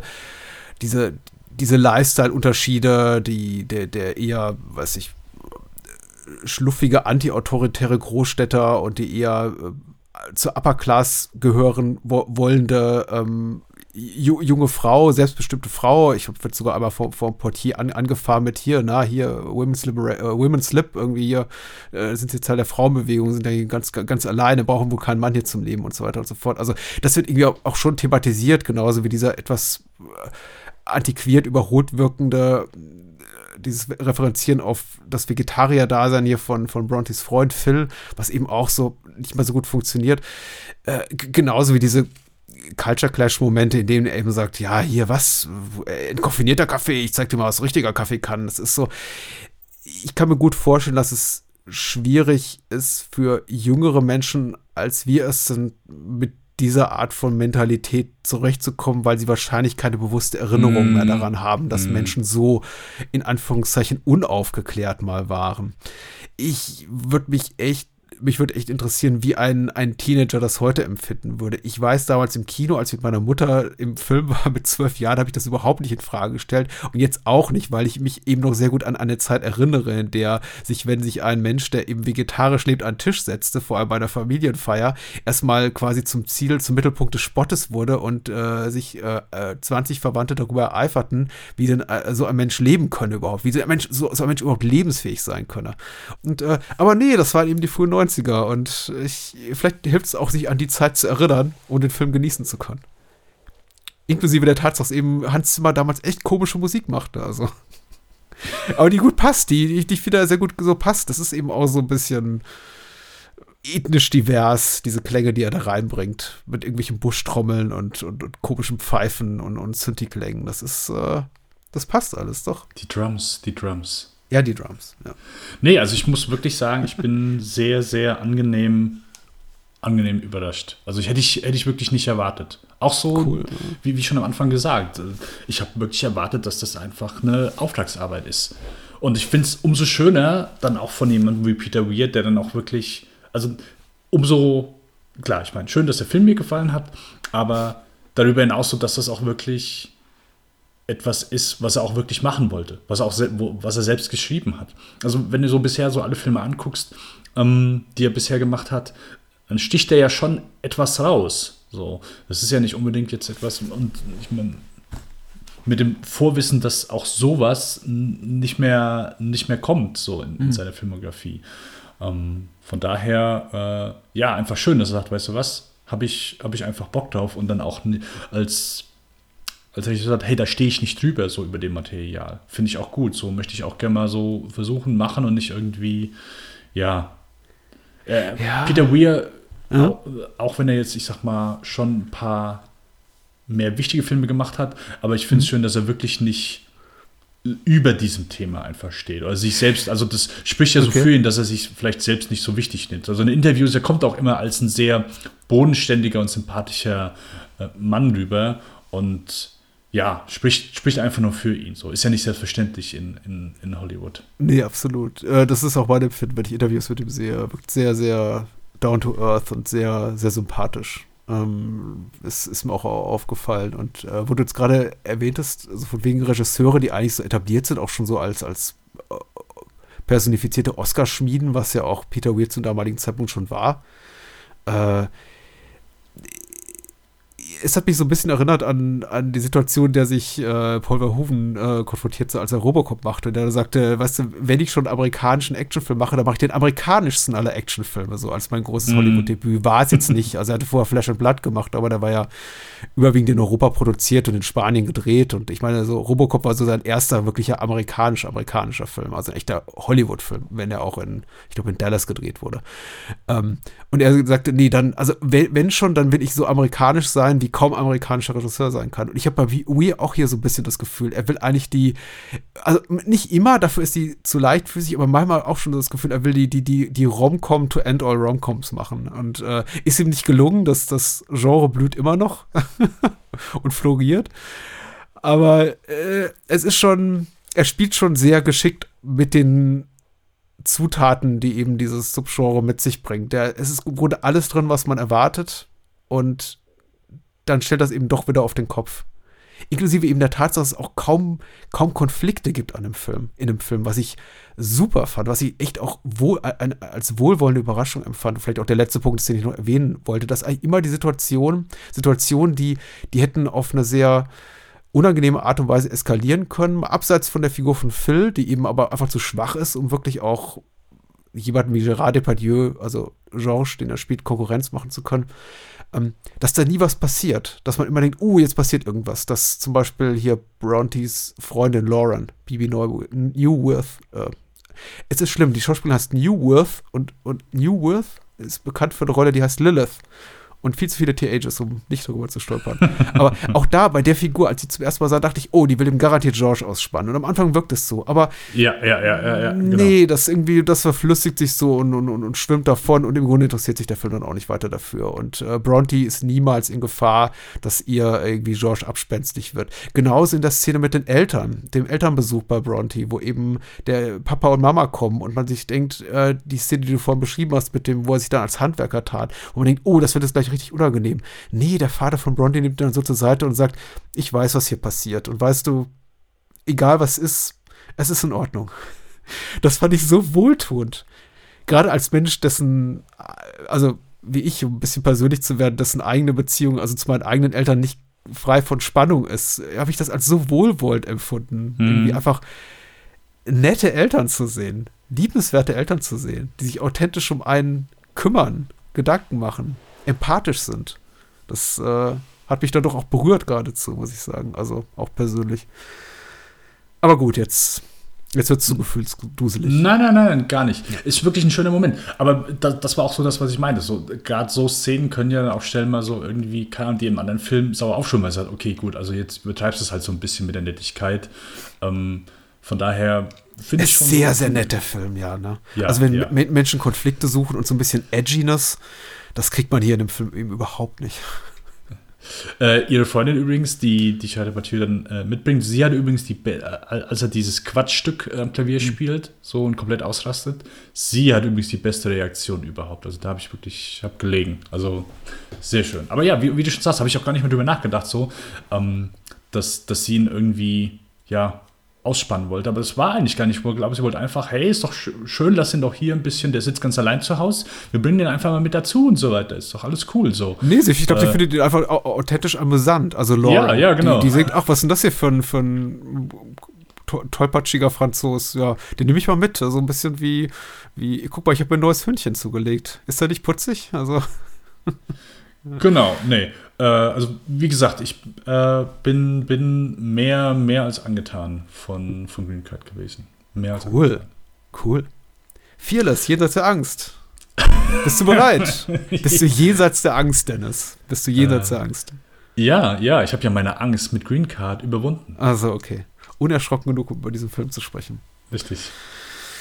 Cool. 1993 war es gerade mal, äh, nicht, nicht gerade mal, also schon drei Jahre später. Eine kleine Pause hat sich äh, Peter Weir gegönnt, ähm, um Fearless zu drehen. Mit Jeff Bridges in der Hauptrolle und Isabella Rossellini. Es geht um einen Mann, der einen Flugzeugabsturz überlebt und äh, seitdem denkt, er sei unsterblich und sich auch in so einer, naja, Heilsbringerrolle ist verkehrt. Als was ist er? Er wird von den Menschen, von den anderen Überlebenden dieses Flugzeugabsturz so angesehen als, ähm, als Schutzengel, genau, und geht auch eben in dieser Rolle auf. Und es ist ein sehr, es ist ein Psychodrama, würde ich sagen. Ich finde, genretechnisch lässt es sich tatsächlich relativ sch schwer einordnen. Ein bisschen so, finde ich, tonal in die Richtung von Witness gehen, wo man eben auch zwischenzeitlich Probleme oder Schwierigkeiten hat, es benennen zu können. So von wegen, ist das jetzt schon Familien- oder Sozialdrama oder noch Thriller? Und vieles ist auch irgendwie so mittendrin, möchte ich sagen. So bisschen Justizdrama, bisschen Thriller, aber hauptsächlich eben Familiendrama, Tragödie, wie auch immer, ohne jetzt wirklich allzu tragisch zu sein.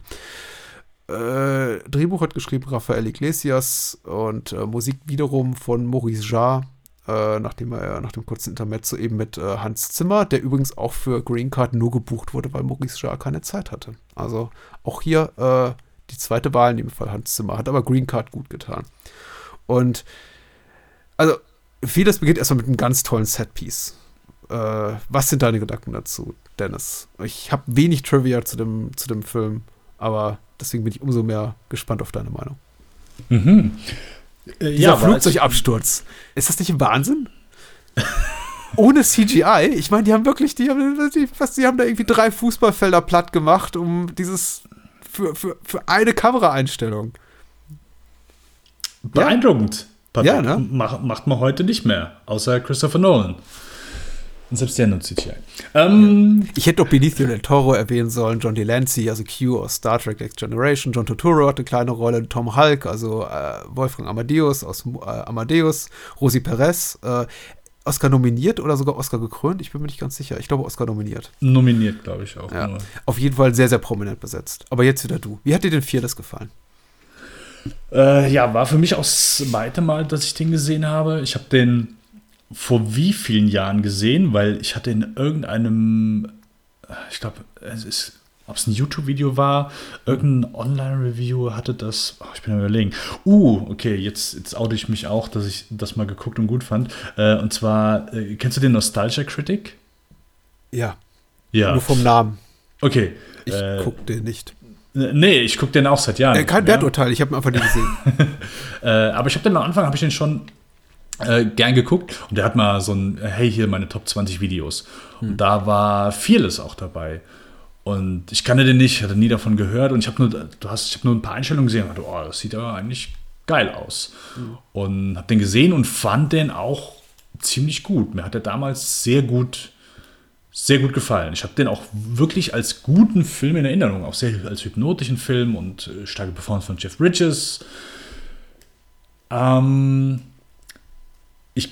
habe ihn jetzt wieder gesehen und ich, ich würde ein bisschen runtergehen mit meiner Meinung, aber nicht ganz, weil ich finde, dass der Film unglaublich starke Momente hat. Ähm, der Flugzeugabsturz von dir genannt, ich meine, wir sehen ja immer noch mal, es, es gibt ja immer wieder Szenen von diesem Flugzeugabsturz, die während des Films gestreut sind und äh, gerade ich, da. Ich, ich meine diese eine Helikopteraufnahme, glaube ich. Genau, also ja, Wir sehen dann ja, nur einmal das ganze Szenario von oben und das ist wirklich beeindruckend. Ja. Ja, auf jeden Fall. Das gehe ich mit, sieht, sieht beeindruckend aus. Aber auch der Flugzeugabsturz selbst, den wir immer zwischendurch äh, sehen, finde ich Hammer. Es sind Wahnsinnsszenen, weil ich glaube, das ist ja eine Situation, die einfach so.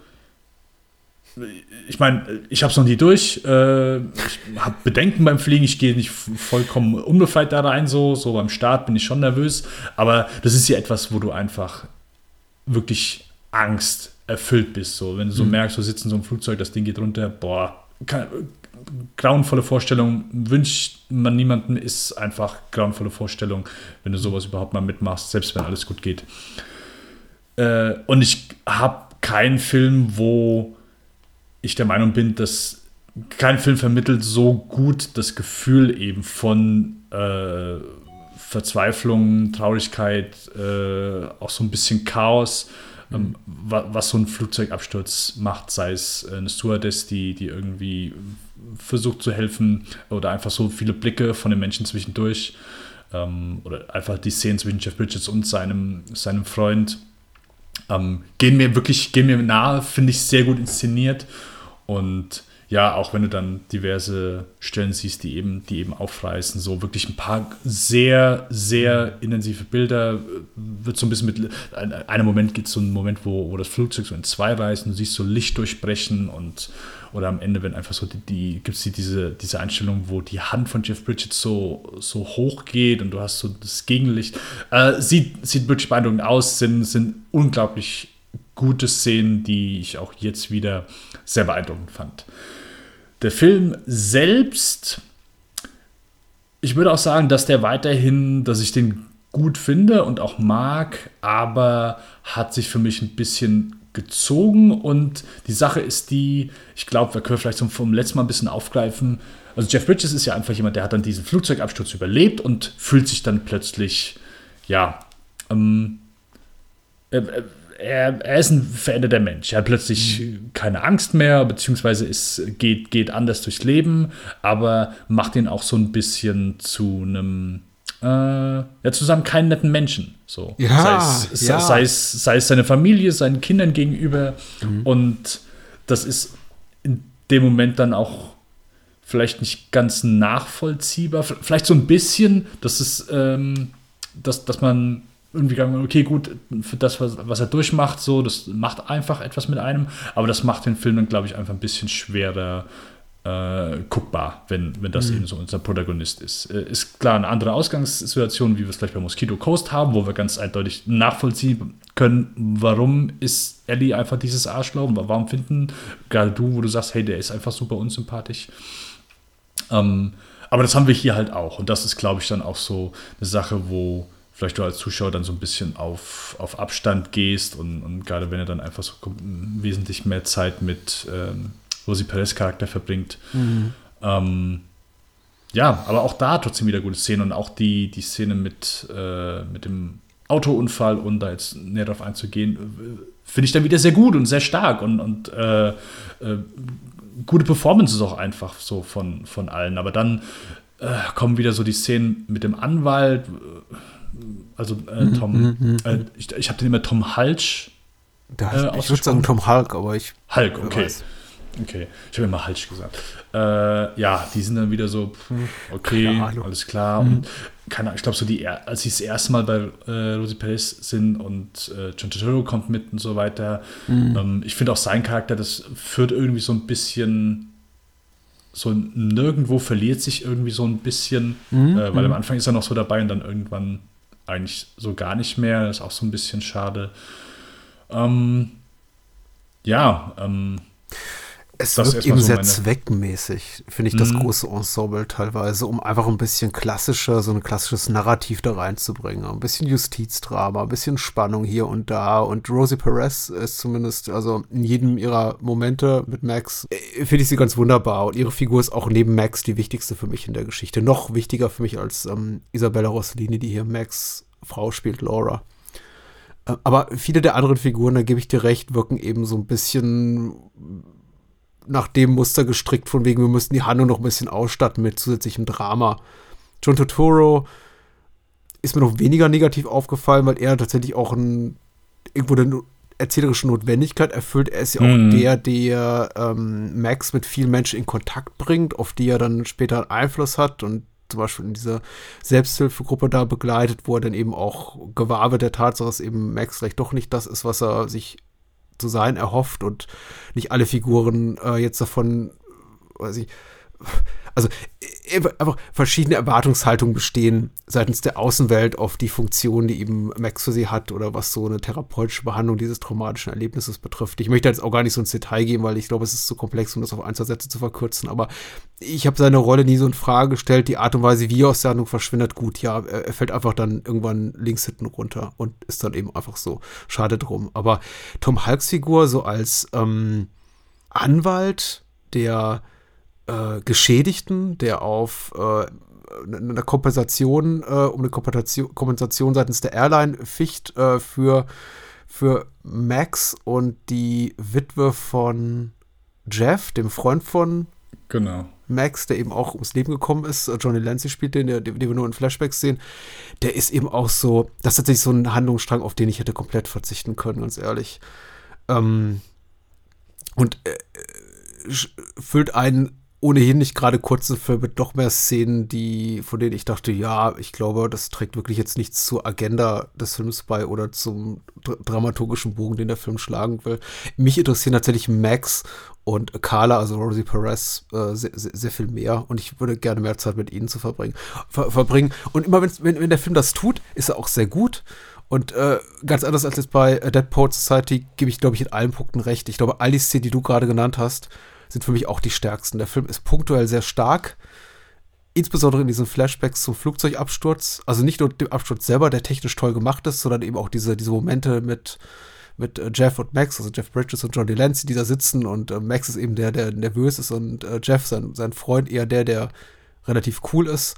Und das, was sich dazu trägt am, an Bord des Flugzeugs, ist toll, wirkt auch unglaublich authentisch. Ich weiß nicht, ob es das ist. Ich war, habe mich schon gefragt, was die Stewardess, also die Flugbegleiterin da macht, als sie diese ganzen, die Passagiere die Flug, die, die Schuhe auszieht und alle ins Klo, Mhm. Klo schmeißt. Äh, Mhm. Macht man wahrscheinlich so. Ich gehe davon aus, dass sich hier, dass Peter Weir oder sein Autor, Rafael Iglesias, das vor äh, recherchiert haben. Also es wirkt auf jeden Fall alles sehr, sehr unmittelbar realistisch ist immer das falsche Wort, was ich im Kontext einer Filmbesprechung eigentlich nie, nie gebrauchen mag, aber ich sag mal authentisch, wahrhaftig. Also es wirkt wahrhaftig in dem Moment. Ich stelle das nicht in Frage, dass das, was da passiert, wirklich, wirklich, wirklich höchst dramatisch ist und lebensbedrohlich in dem Fall und lebensbeendend für die meisten der Figuren, die wir da sehen. Ist Das einfach ein alles sehr- Detail, was du halt einfach so noch nie. Ich hab, kann mich an keinen Flugzeugunfall im Film Nee. erinnern, äh, der, der, dies, der sowas gezeigt hat. Nein, nicht in Also, dieser Detailverliebtheit. Ich meine, wir haben solche Momente so oder so ähnlich auch in im Kino jüngerer Zeit oder im Fernsehen wie Lost oder sehen wir das in späteren Staffeln, wenn dann jetzt Flashbacks gibt zum Absturz oder, oder in der Final Destination-Reihe oder sowas. Aber äh, nee, in dieser, in dieser Detailverliebtheit kenne ich das auch noch nicht. Aber das sind so die stärksten Momente, wohingegen, was ich, was mich so ein bisschen bestürzt, weil ich mag auch Isabella Rossellini unglaublich gerne. Ich war überhaupt nicht investiert in die Beziehung, die Max zu seiner Frau Laura hat. Und der Film bringt einen doch am Ende eben zu dem Punkt, wo man sagt, okay, jetzt ist er quasi im weitesten Sinne, möchte ich mal sagen, rehabilitiert. Wieder der Mensch, der er mal war. Ein besserer Mensch, nicht das Arschloch, das er ungefähr 90 Prozent der Spielzeit von äh, Fearless ist. Äh, und insofern rehabilitiert, nämlich auch er ist auch wieder sterblich und kann nun wieder mit seiner Frau zusammenkommen. Und der ganze Film gibt mir eigentlich nur das Gefühl, dass die beiden ohnehin nicht besonders gut zueinander passen und dass er im Grunde auch diese, diese Nahtoderfahrung als Impetus nimmt, um seine Familie, sein Familienleben hinter sich zu lassen. Nicht nur, weil er denkt, er sei ein veränderter Mensch und müsse sich jetzt irgendwie für eine sonst wie geartete Mission begeben, sondern weil er im Grunde auch keinen, keinen richtigen Bock mehr hat auf, auf seine Frau und seine Tochter. Und das ist für mich echt eine, also eine unglückliche Wendung, die der Film dann auch zum Schluss nimmt, wenn er, wenn er dann sagt, nee, also Max hat sich eigentlich nur auf diese ganze Reise begeben, um am Ende wieder dort anzukommen, wo er eigentlich gestartet ist, vor, bevor er diesen Flug angetreten hat, nämlich bei seiner Familie, als liebender Ehemann und Vater. Und das sehe ich einfach nicht. Das wirkt für mich unglaubwürdig. Und Jeff Bridges ist toll in dem, was er macht. Aber, also, für mich war das Ganze überhaupt nicht schlüssig, emotional schlüssig. Ging es dir anders? Äh, ja, äh, hm? sehr sogar. Also okay. gerade das Ende ist für mich dann auch so der stärkste Teil. Ich finde okay. das Musikstück sehr schön gewählt. Mhm. Ähm, ja, geht mir auch, geht mir auch dann in dem Moment nah und ich finde, das ist dann auch so ein bisschen, äh, ich, Ah, die dritte ah, Symphonie ja. von Gorecki, ich weiß, ich finde, oh, naja, ich, naja, ja. Vielleicht also, ist sie auch zu überstrapaziert, jetzt auch so im Filmkontext in den Jahren seitdem, ich weiß es nicht, aber ich hatte das Gefühl, ja. mein erster, meine erste Reaktion war, ich hatte den Film jetzt lange nicht gesehen, ach, das schon ja. wieder. Okay. Für mich funktioniert es halt auch einfach so ein Stück als, ähm, hm. als Erlösungsstück am Ende hm. und gerade dem Bezug her funktioniert das für mich wirklich wirklich gut. Jetzt beim diesem Mal, ich bin dann auch so zwischendurch immer so, ich, ich schalte nicht ab, aber ich verliere auch so ein bisschen ihn als Charakter, mhm. ähm, weil es mir dann so ein bisschen, ich will nicht sagen, dass der Film, ja, das ist unfair, wenn ich sage, der verliert den Fokus, mhm. aber fühlt sich ein bisschen unfokussiert an, weil ich glaube, so ist, ist, das ist ja so ein bisschen so, dass, hey, wo soll die, wo soll die Reise hingehen oder wo, wo soll's, wo läuft es drauf hinaus? Ähm, weil Jeff Bridges Charakter, er ist ja einfach, er, er, lebt jetzt so plötzlich dann in, in den Tag rein, versucht immer mal wieder äh, alles mal aus, hey, mal gucken, was ich jetzt kann, mal gucken, was ich jetzt kann. So, so äh, in dem Moment, wo er sich dann ja, auf, so. auf, irgendwelche Häuser stellt und sagt, hey, wie großartig fühle ich mich. Aber ich habe irgendwie so. ich überlege, egal. Na, das wäre das wär dann Tom Schoolman-Drehbuch, wo er tatsächlich da stehen würde und würde sagen, hey, wie großartig fühle ich mich heute. Ja, genau. Aber ja, ja. Wir kriegen sehr viele Close-Ups, wo Jeff Bridges ganz entsetzt in die Kamera guckt, schreiend oder sonst wie entsetzt. Das ist, äh, ja. Und ja, hält alles genau. aus, Entschuldigung. Äh, nein, nein. Und äh, dann weiß ich nicht so, er verliert sich nicht, aber er ist ein bisschen orientierungslos. Zumindest sein Charakter ist orientierungslos und als, als Gegenreaktion fühle ich mich so ein bisschen orientierungslos, weil ich nicht weiß, wo es hingehen soll und das ist ja in den meisten Fällen was Gutes. Hier finde ich es nicht ganz so gut. Und dann im Gegenzug finde ich dann so der ganze Teil mit Rosie Perez, die äh, nicht alles da super, aber die Szenen, wo sie zusammen einkaufen, also sie für ihren Sohn, er für seinen Vater mhm. äh, und dann die Autounfallszene, die wiederum wieder sehr stark. Aber sonst vorher, mh, hm, ja, keine Ahnung, bin ich, bin ich nicht so zu 100% mhm. an Bord. Mhm. Aber es ist halt auch ein Film, wo ich, der ist halt sehr hypnotisch. Oder zumindest mhm. hat eine hypnotische Wirkung. Um, umso besser der wirkt, umso, ich sag mal, hypnotischer ist es dann auch wahrscheinlich als Filmerlebnis. Aber ähm, ich glaube, der Film kann gar nicht für einen funktionieren, wenn, wenn das schon so irgendwie nicht, nicht der Fall ist. So, wenn man da einfach komplett komplett abschaltet. Also abgeschaltet habe ich nie. Ich glaube, ich habe mir tatsächlich so ein bisschen, ich habe ein bisschen Sehnsucht danach gehabt, dass der Film noch fantastischer ist. Vielleicht noch ein bisschen entrückter, weiter weg von der, von der scheinbaren Realität, die uns dieser Film zeigt. Er wirkte dann doch in letzter Konsequenz immer noch relativ, also verlor nie so richtig die Bodenhaftung. Und am Anfang dachte ich schon, wie gesagt, ich habe den Film jetzt wirklich lange, lange Zeit nicht gesehen, so, so lange, dass ich auch wirklich fast alle Details der Handlung auch vergessen hatte, hatte ich schon insgesamt die Hoffnung darauf, dass er ein bisschen fantastischer wird oder auch daraus so ein Mhm. bisschen Mysterium spinnt aus dem, was ist wirklich dort geschehen und wie konnte er diesen Flugzeugabsturz überleben. Ähm, aber das kümmert den Film nicht. Und das ist auch eine vollkommen legitime Entscheidung, drehbuchseitig zu sagen, das ist einfach nicht der Fokus unseres Interesses, sondern wir kümmern uns wirklich um das Trauma.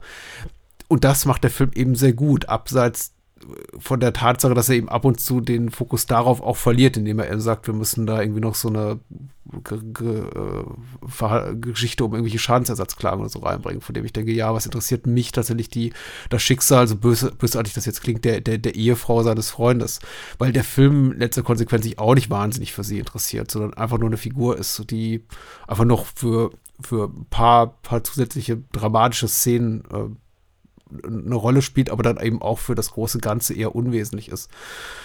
Ähm, ich hatte mir da einfach vielleicht auch ein bisschen mehr erzählerischen Mut gewünscht, aber ich finde es eben vollkommen legitim, dass die Entscheidung, die der Film trifft, wie gesagt, das eben nicht zu tun und das Ganze zu einer Art, ja, Traumaverarbeitung werden zu lassen. Die Geschichte zu erzählen, eben von Max und Carla, Rosie Perez, die man, glaube ich, gar nicht so auf dem Schirm hat, weil als ich Isabella Rossellini sah, dachte ich, ach okay, das ist die Geschichte der beiden. Nee, die Mhm. Frau von, von Jeff fällt fast schon runter und wird dann, kommt dann eher so äh, in seiner Abwesenheit nochmal später so äh, in, in, in die Handlung rein. Wenn sie zum Beispiel mit Carla spricht, mit Rosie Perez Figur. Oder wenn sie diese ganzen äh, hier Zeichnungen von Max und, und Kunstdrucke da findet in seinem Kabuff. Was für mich immer so ein bisschen das Äquivalent ist zur, zur Entdeckung der Fototapete mit Stecknadeln und Schnüren, die man irgendwie im, im Bunker des Serienkillers findet. Das äh, für mich ein bisschen anstrengend gemacht. Also, weil ich, also mein, meine Wahrnehmung war, sie hat tatsächlich nichts mitbekommen davon, dass er diese riesige Sammlung an Artefakten und Kunst da irgendwie sich zurechtgelegt hat, um sein, sein, sein Trauma zu bewältigen. Und äh, das ist so eine, so ein, so ein, so ein kein, kein Twist, aber so nochmal so ein narrativer Hakenschlag so am Ende, so diese Offenbarung, so, oh wow, guck mal, er hat das alles verarbeitet mit diesen Hieronymus Bosch Kunstdrucken, indem er sich die irgendwie an die, an die Wand geklebt oder irgendwie ein Album rein, reingetackert hat. Und Mhm. ich äh, war für mich alles so psychologisch auch nicht ganz nachvollziehbar. Aber die, die, das Herzstück des Films ist wirklich, das sind diese Flashbacks zum Absturz und das sind die Szenen mit Carla und Max. Und das ist auch nicht verkehrt, weil die machen ungefähr die Hälfte der Spielzeit aus. Von daher, ich bin komplett fein mit dem Film.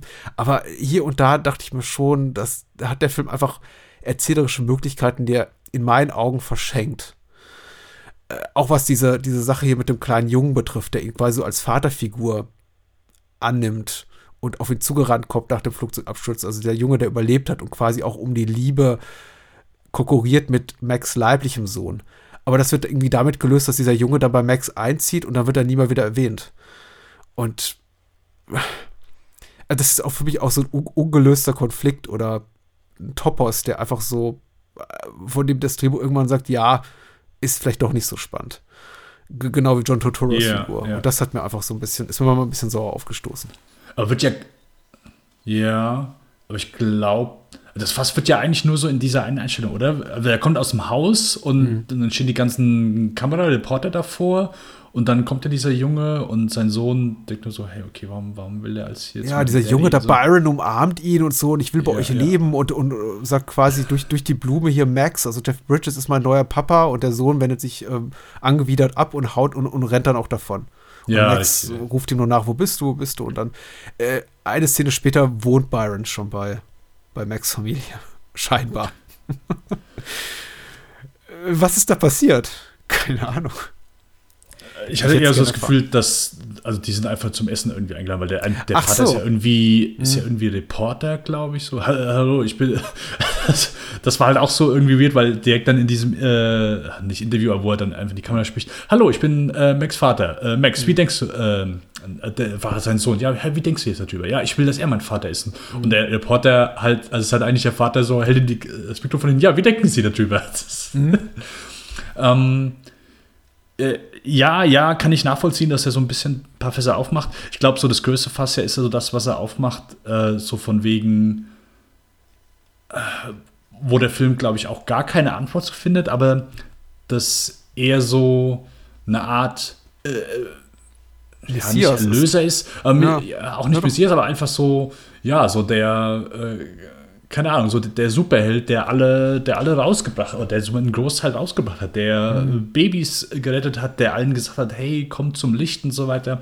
Und ich weiß nicht, wie das so innerhalb des Films funktioniert. Ähm, weil also es gibt ja auch diese, diese Szene um, ähm, wo sie also im Stuhlkreis sitzen, wo sie so ein bisschen ge- gemeinsame Therapie machen und Ja, sagen, hey, so, wie habt ihr euch gefühlt und so weiter.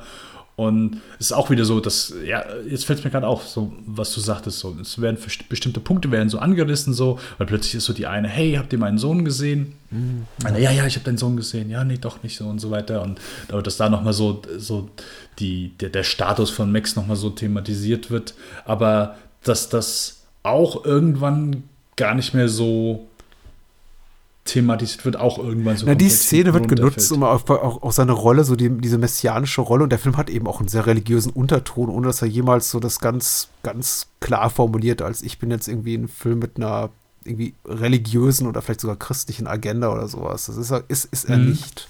Dafür ist er auch erzählerisch zu offen. Aber er wird eben nach und nach äh, entzaubert. Das war so meine Wahrnehmung dieser Therapieszene, in der, in, in dem wir eben dann nur Figuren sehen, die ihn quasi anhimmeln. Also Max als, ja, Messia-gleiche Typ oder zumindest so eine Art Schutzengel. Und dann sitzt eben diese Frau dabei, eines Mannes, der tatsächlich umgekommen ist und sagt, ach, ihr, ich, ich paraphrasiere und so sagt sie es eben nicht. Sie sagt sehr, sehr, sehr viel eleganter und sehr viel dramatischer und bricht dann in Tränen aus. Ich bin eigentlich hier, um mein Trauma zu bewältigen mit eurer Hilfe, weil mein Mann ist tot. Der wurde nicht von Max gerettet und verlässt dann die Gruppe und sagt, ich bin hier fehl am Platz. Und das finde ich schon durchaus stark. Ich habe bloß das Gefühl, dass in dem Moment in dem Film eine ganz untergeordnete, um nicht zu sagen, komplett ne- negierte Rolle spielt. Diese, die Schicksale der Figuren, die eben eben nicht so glücklich waren, die kommen niemals an Max ran.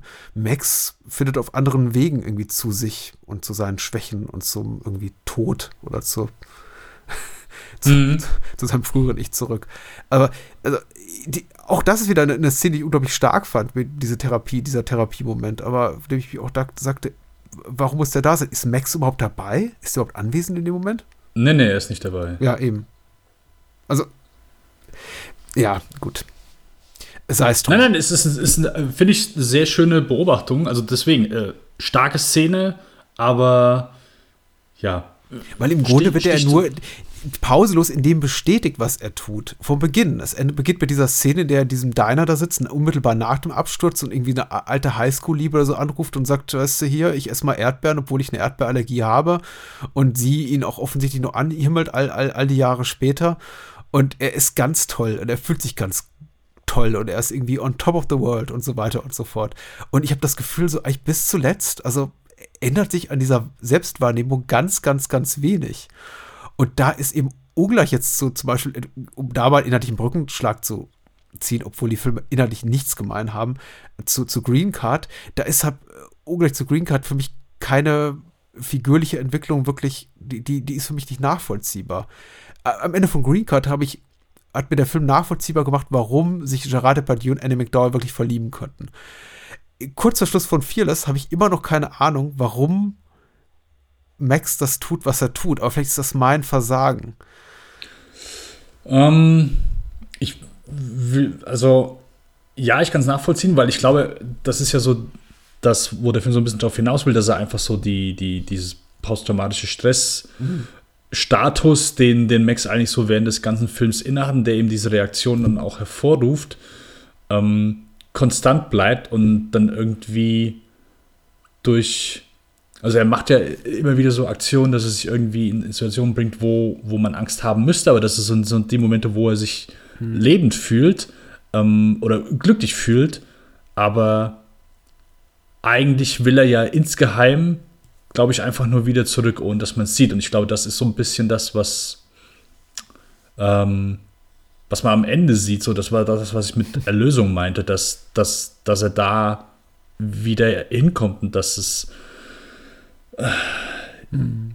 ja wahrscheinlich eine, eine kreative Art ist zu sagen, okay, hey, so kommst du wieder aus diesem Status raus, weil plötzlich ist es ja halt so verdrehte Welt. So plötzlich mhm. ist all das, was einem Angst macht, äh, ist plötzlich lebensbejahend und all das, was lebensbejahend ist, nämlich Familie, Kinder, ähm, gute Freunde, all das, was, was eigentlich gut sein sollte, plötzlich so umgedreht ist und plötzlich nur für, für Sorge äh, oder für, für Angst und für Wut einfach sorgt mhm. und für Miss- und Unverständnis so. Weil man hatte irgendwie das Gefühl, okay, die haben, seine Familie hat mit dem Crash nichts zu tun gehabt, sie war nicht in dem Crash, also interessiert er sich auch nicht für sie. Sie haben das Erlebnis nicht gehabt, also sind die komplett mhm. egal. So, und, und deswegen, das ist ja auch dann so eine Sache, weswegen er sich dann an, an Rosie Perez Charakter, glaube ich, klammert, weil, mhm. weil sie eben dann auch so das gleiche, gleiche Erlebnis hatten, auch wenn es dann so in verschiedene, komplett verschiedene Richtungen geht weil sie ja dann mhm. so von so schuldgeladen ist und auch interessant, so dass, dass er es dann eben so,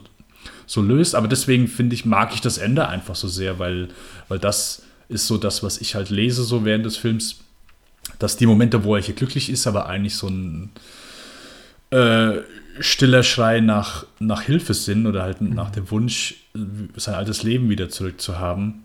Ähm, aber er oder sein, sein Gehirn gerade nicht anders funktioniert und das eben so die, die, die Reaktion drauf ist und am Ende irgendwie das wieder ins, ins rechte Licht gerückt mhm. wird. Aber. Nee, das ist, das ist alles sehr richtig und ich glaube, du hast es wirklich wunderbar auf den Punkt gebracht. Ich glaube, mein. dass es ich einfach weniger gelungen finde, als es hätte sein können, ist, dass mir die Perspektive auf das Geschehen von Figuren, die eben nicht Max sind, zu zu wenig in den Mittelpunkt rückt und dass ich, äh, dass ich einfach emotional zu nah an seiner Figur dran bin, zu nah an seiner Perspektive, um wirklich die, die Wichtigkeit von Figuren eben wie Laura, seine Ehefrau, für ihn wahrzunehmen. Und der Film versucht es ja auch. Wir haben ja auch Szenen, die in seiner Abwesenheit spielen, wo sich John Turturro hier mit Isabella Rossellini äh, un unterhält oder wo sich Rosi Perez mit Isabella Rossellini unterhält und ähm, die quasi auch nochmal Max Geisteszustand umschreiben, um uns eben auch nochmal mit Nachdruck klarzumachen, nee, das ist alles, der ist weder Heilsbringer noch sonst irgendwie erhaben oder der große Erlöser oder so, das ist einfach, das mhm. ist ein, ein, ein stark traumatisierter Mann, der sich gerade etwas verrennt, was ungesund für ihn ist. Aber ich, vielleicht haben die Szenen auch für mich, vielleicht habe ich auf mich nicht den Eindruck hinterlassen, den sie hätten haben sollen, denn ich fühlte mich am Ende immer noch sehr weit entfernt von der Perspektive eben von Max Umfeld, sondern immer noch sehr nah bei mhm. Max und aus dessen Perspektive habe ich überhaupt nicht nachvollziehen können, warum man das tut, was am Ende, warum man das tut, was er tut. Diese ganze Dynamik zwischen ihm und seiner Frau, die ist mir nachvollziehbar. Das haben wir ja auch bei psychischen Krankheiten. Das kann auch eine, das kann posttraumatischer Stress sein, das kann auch eine Depression sein, das kann was weiß ich sein, wenn ich hier mal mit meiner Küchenpsychologie ankommen darf, dass man sich eben entfremdet und irgendwie, es hat die Aufgabe im weitesten Sinne des Partners ist, wenn man dann eben die Beziehung retten will, das auszuhalten oder aushalten zu müssen eine Zeit lang und dann eben, ohne sich dabei auch noch selber zu vergessen. Und insofern, ich weiß schon, was sich da abspielt. Aber dieses Leiden, glaube ich, was Laura, also Isabella Rossellini empfindet, ist mir, war, war mir nicht präsent genug. Vielleicht hätte ich da ihr auch noch einfach eine stärkere Rolle gewünscht. Und man hätte Tom Hulk so als aufschneiderischem Anwalt 15 Minuten Screentime wegnehmen können und die Isabella Rossellini geben. Ich weiß es nicht. Äh, ist ein guter Film. Also ich glaube, ich komme heute sehr mäkelig rüber. Aber vieles ist kein, kein verkehrter Film. Ich hatte mir einfach nur ein bisschen mehr erwartet. Das ist auch wieder ein schöner Blick zurück. Hier, äh, Flugreisen von 9-11 war echt entspannt, stelle ich fest. Also abseits von den Abstürzen äh, wenige Kontrollen, habe ich hm. doch festgestellt. Das war auch sowas, ja. äh, wo sie äh, neben den Schuhen, aber die haben die Tüten aufgehalten und plötzlich schmeißen die Leute Scheren rein, richtig mhm. groß und denkst so, oh, okay, sowas wurde damals noch erlaubt, dass du sowas mitnehmen darfst. Ja, ja auch wieder so ist aus einer anderen Zeit. Ist ja, Ist dir aufgefallen, dass es eine kleine Spiegelung gibt zu Club der Toten Dichter? Da gibt es die Szene, der Josh Charles an diesem betrunkenen Mädchen auf der Party schnuppert. Und hier hast du Rosie Perez, die an einem Baby schnuppert. Und beides Oh. sind sehr, sehr, sehr lange Szenen, wo auf Weir wirklich die Kamera unglaublich lange drauf hält. Also länger, als es eigentlich so, sagen wir mal so, das Wohlgefühl erlaubt. Ist mir extrem aufgefallen dieses Mal, dass ich dachte, okay, die Szene kenne ich doch schon aus Club der Toten Dichter. Die dauert auch so 10 Sekunden oder 20 Sekunden länger, als sie sollte. Habe ich das Gefühl. Äh, ist mir nicht aufgefallen, nee. um Okay. ehrlich zu sein. Naja, ich dachte, vielleicht mag er das. Mal gucken. Ich werde den Truman Show jetzt darauf achten, das nächste Mal, ob er es da macht oder ob irgendwie äh, äh, Russell Crowe an Paul Bettany mal schnuppert in Master Commander. mal gucken, ne? Ja, ähm, Fearless.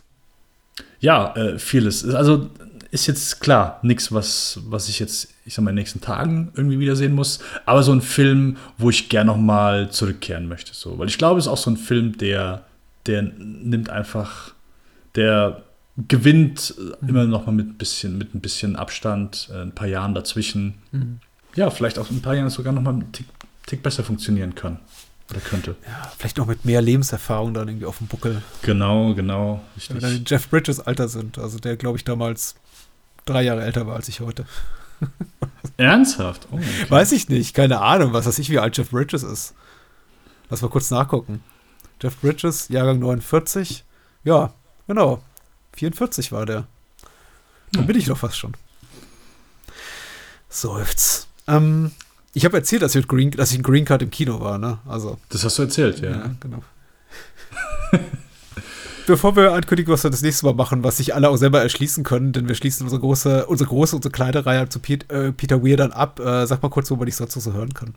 Äh, sonst können wir uns, äh, könnt ihr mich im Lichtspielcast hören. Das, äh, ja, einfach Spotify, iTunes und ja, wir besprechen aktuelle Filme. Wir versuchen das zumindest, wenn aktuell was rauskommt. Kinos Äh, machen ja bald wieder auf. Kann sich ja nur noch um, um, um, um Tage handeln. Das ist richtig. Ich glaube, nächste Woche, ich habe schon gesehen, die haben schon mal die Klinken geputzt. Endlich wieder hier Marvel, Black Widow, Eternals, endlich. Richtig. Und sonst gibt es auch keine Filme. Also ich kann mich auch nicht dran erinnern, dass es irgendwelche anderen Filme gibt. Marvel hat auch das äh, Kino wieder belebt, weil es komplett tot war. Ja, ja. So. die machen echt super Content. Äh, und und äh, Lichtspielcast finde ich super. Also gu- gutes Format, äh, ursympathisch und höre ich wahnsinnig gerne. Wer Bahnhofskino unterstützen möchte, der hört einfach bei den anderen Formate und spendet vielleicht was bei Patreon oder Steady oder über den PayPal-Link auf bahnhofskino.com. Und ich habe ein Buch geschrieben. Wer es kaufen möchte, unterstützt mich in meiner Autorenschaft. Und das hilft mir auch dabei, diese Formate weiter zu betreiben. Wie Spielfilm, wie Bahnhofskino, wie ABC des Films und so weiter und so fort. Aber jetzt, viel wichtiger, Dennis, was machen wir denn nächstes Mal? Ist es das Magnum Opus hier von, von Peter Weir? Der Film, für den er ewig im Gedächtnis bleiben wird? Äh, ja, würde ich schon ich bin sagen. unsicher, ne? aber ich glaube, ich würde schätzen, so neben Club der Toten Dichter Kopf an Kopf rennen mit dem ersten Film, über den wir das nächste Mal sprechen. So um den beliebtesten Weir-Film. Ja, bei mir ist es dann der Film danach, Mhm. aber ja, ich, äh, ich freue mich richtig drauf. Also Mars and Commander ist, ist in meinem ist in meinem Herzen fest verankert. Und davor äh, The Truman Show, den du gerade verschwiegen hast. Und äh, ein Film zum guten Abschluss oder zum bösen Abschluss, wir wissen es nicht, weil ich habe den Film noch nicht gesehen. Ich auch nicht. The The Hard Way, Way? Way Back. The Way, Way Back, oh Gott. The Hard Way, das war Michael J. Fox und Ja, ja, auf äh, die harte James Tour Woods. mit James Woods, ja, Ja. auch so ein Sympathieträger. Ja, das liegt an einer guten Reihe von Filmen, ehrlich gesagt. Also ich habe äh, Truman Show jetzt kürzlich wieder gesehen und meine Meinung hat sich nicht geändert, äh, inwiefern die gut oder schlecht ist. Dazu das andere äh, nächstes Mal mehr und äh, Master and Commander haben wir bereits unsere Erfahrung mitgemacht, wir beide. Und wir reden einfach noch mal drüber. Weil äh, die vorherige Episode, in der wir darüber gesprochen haben, steckt hinter der Paywall. Und äh, The Way Way Back, das, das kann doch nur gut werden, ne? Der krönende Abschluss. muss ja, muss ja. Der letzte, bisher letzte Film von Peter Weir. Richtig. Äh, wieder eine Highlight-Episode, so wie auch diese. Hört Lichtspielcast, hört Bahnhofskino und so. Was sagst du? Gute Nacht, schönes Wochenende, guten Morgen, Oder guten Morgen, ja, ganz genau. bye bye.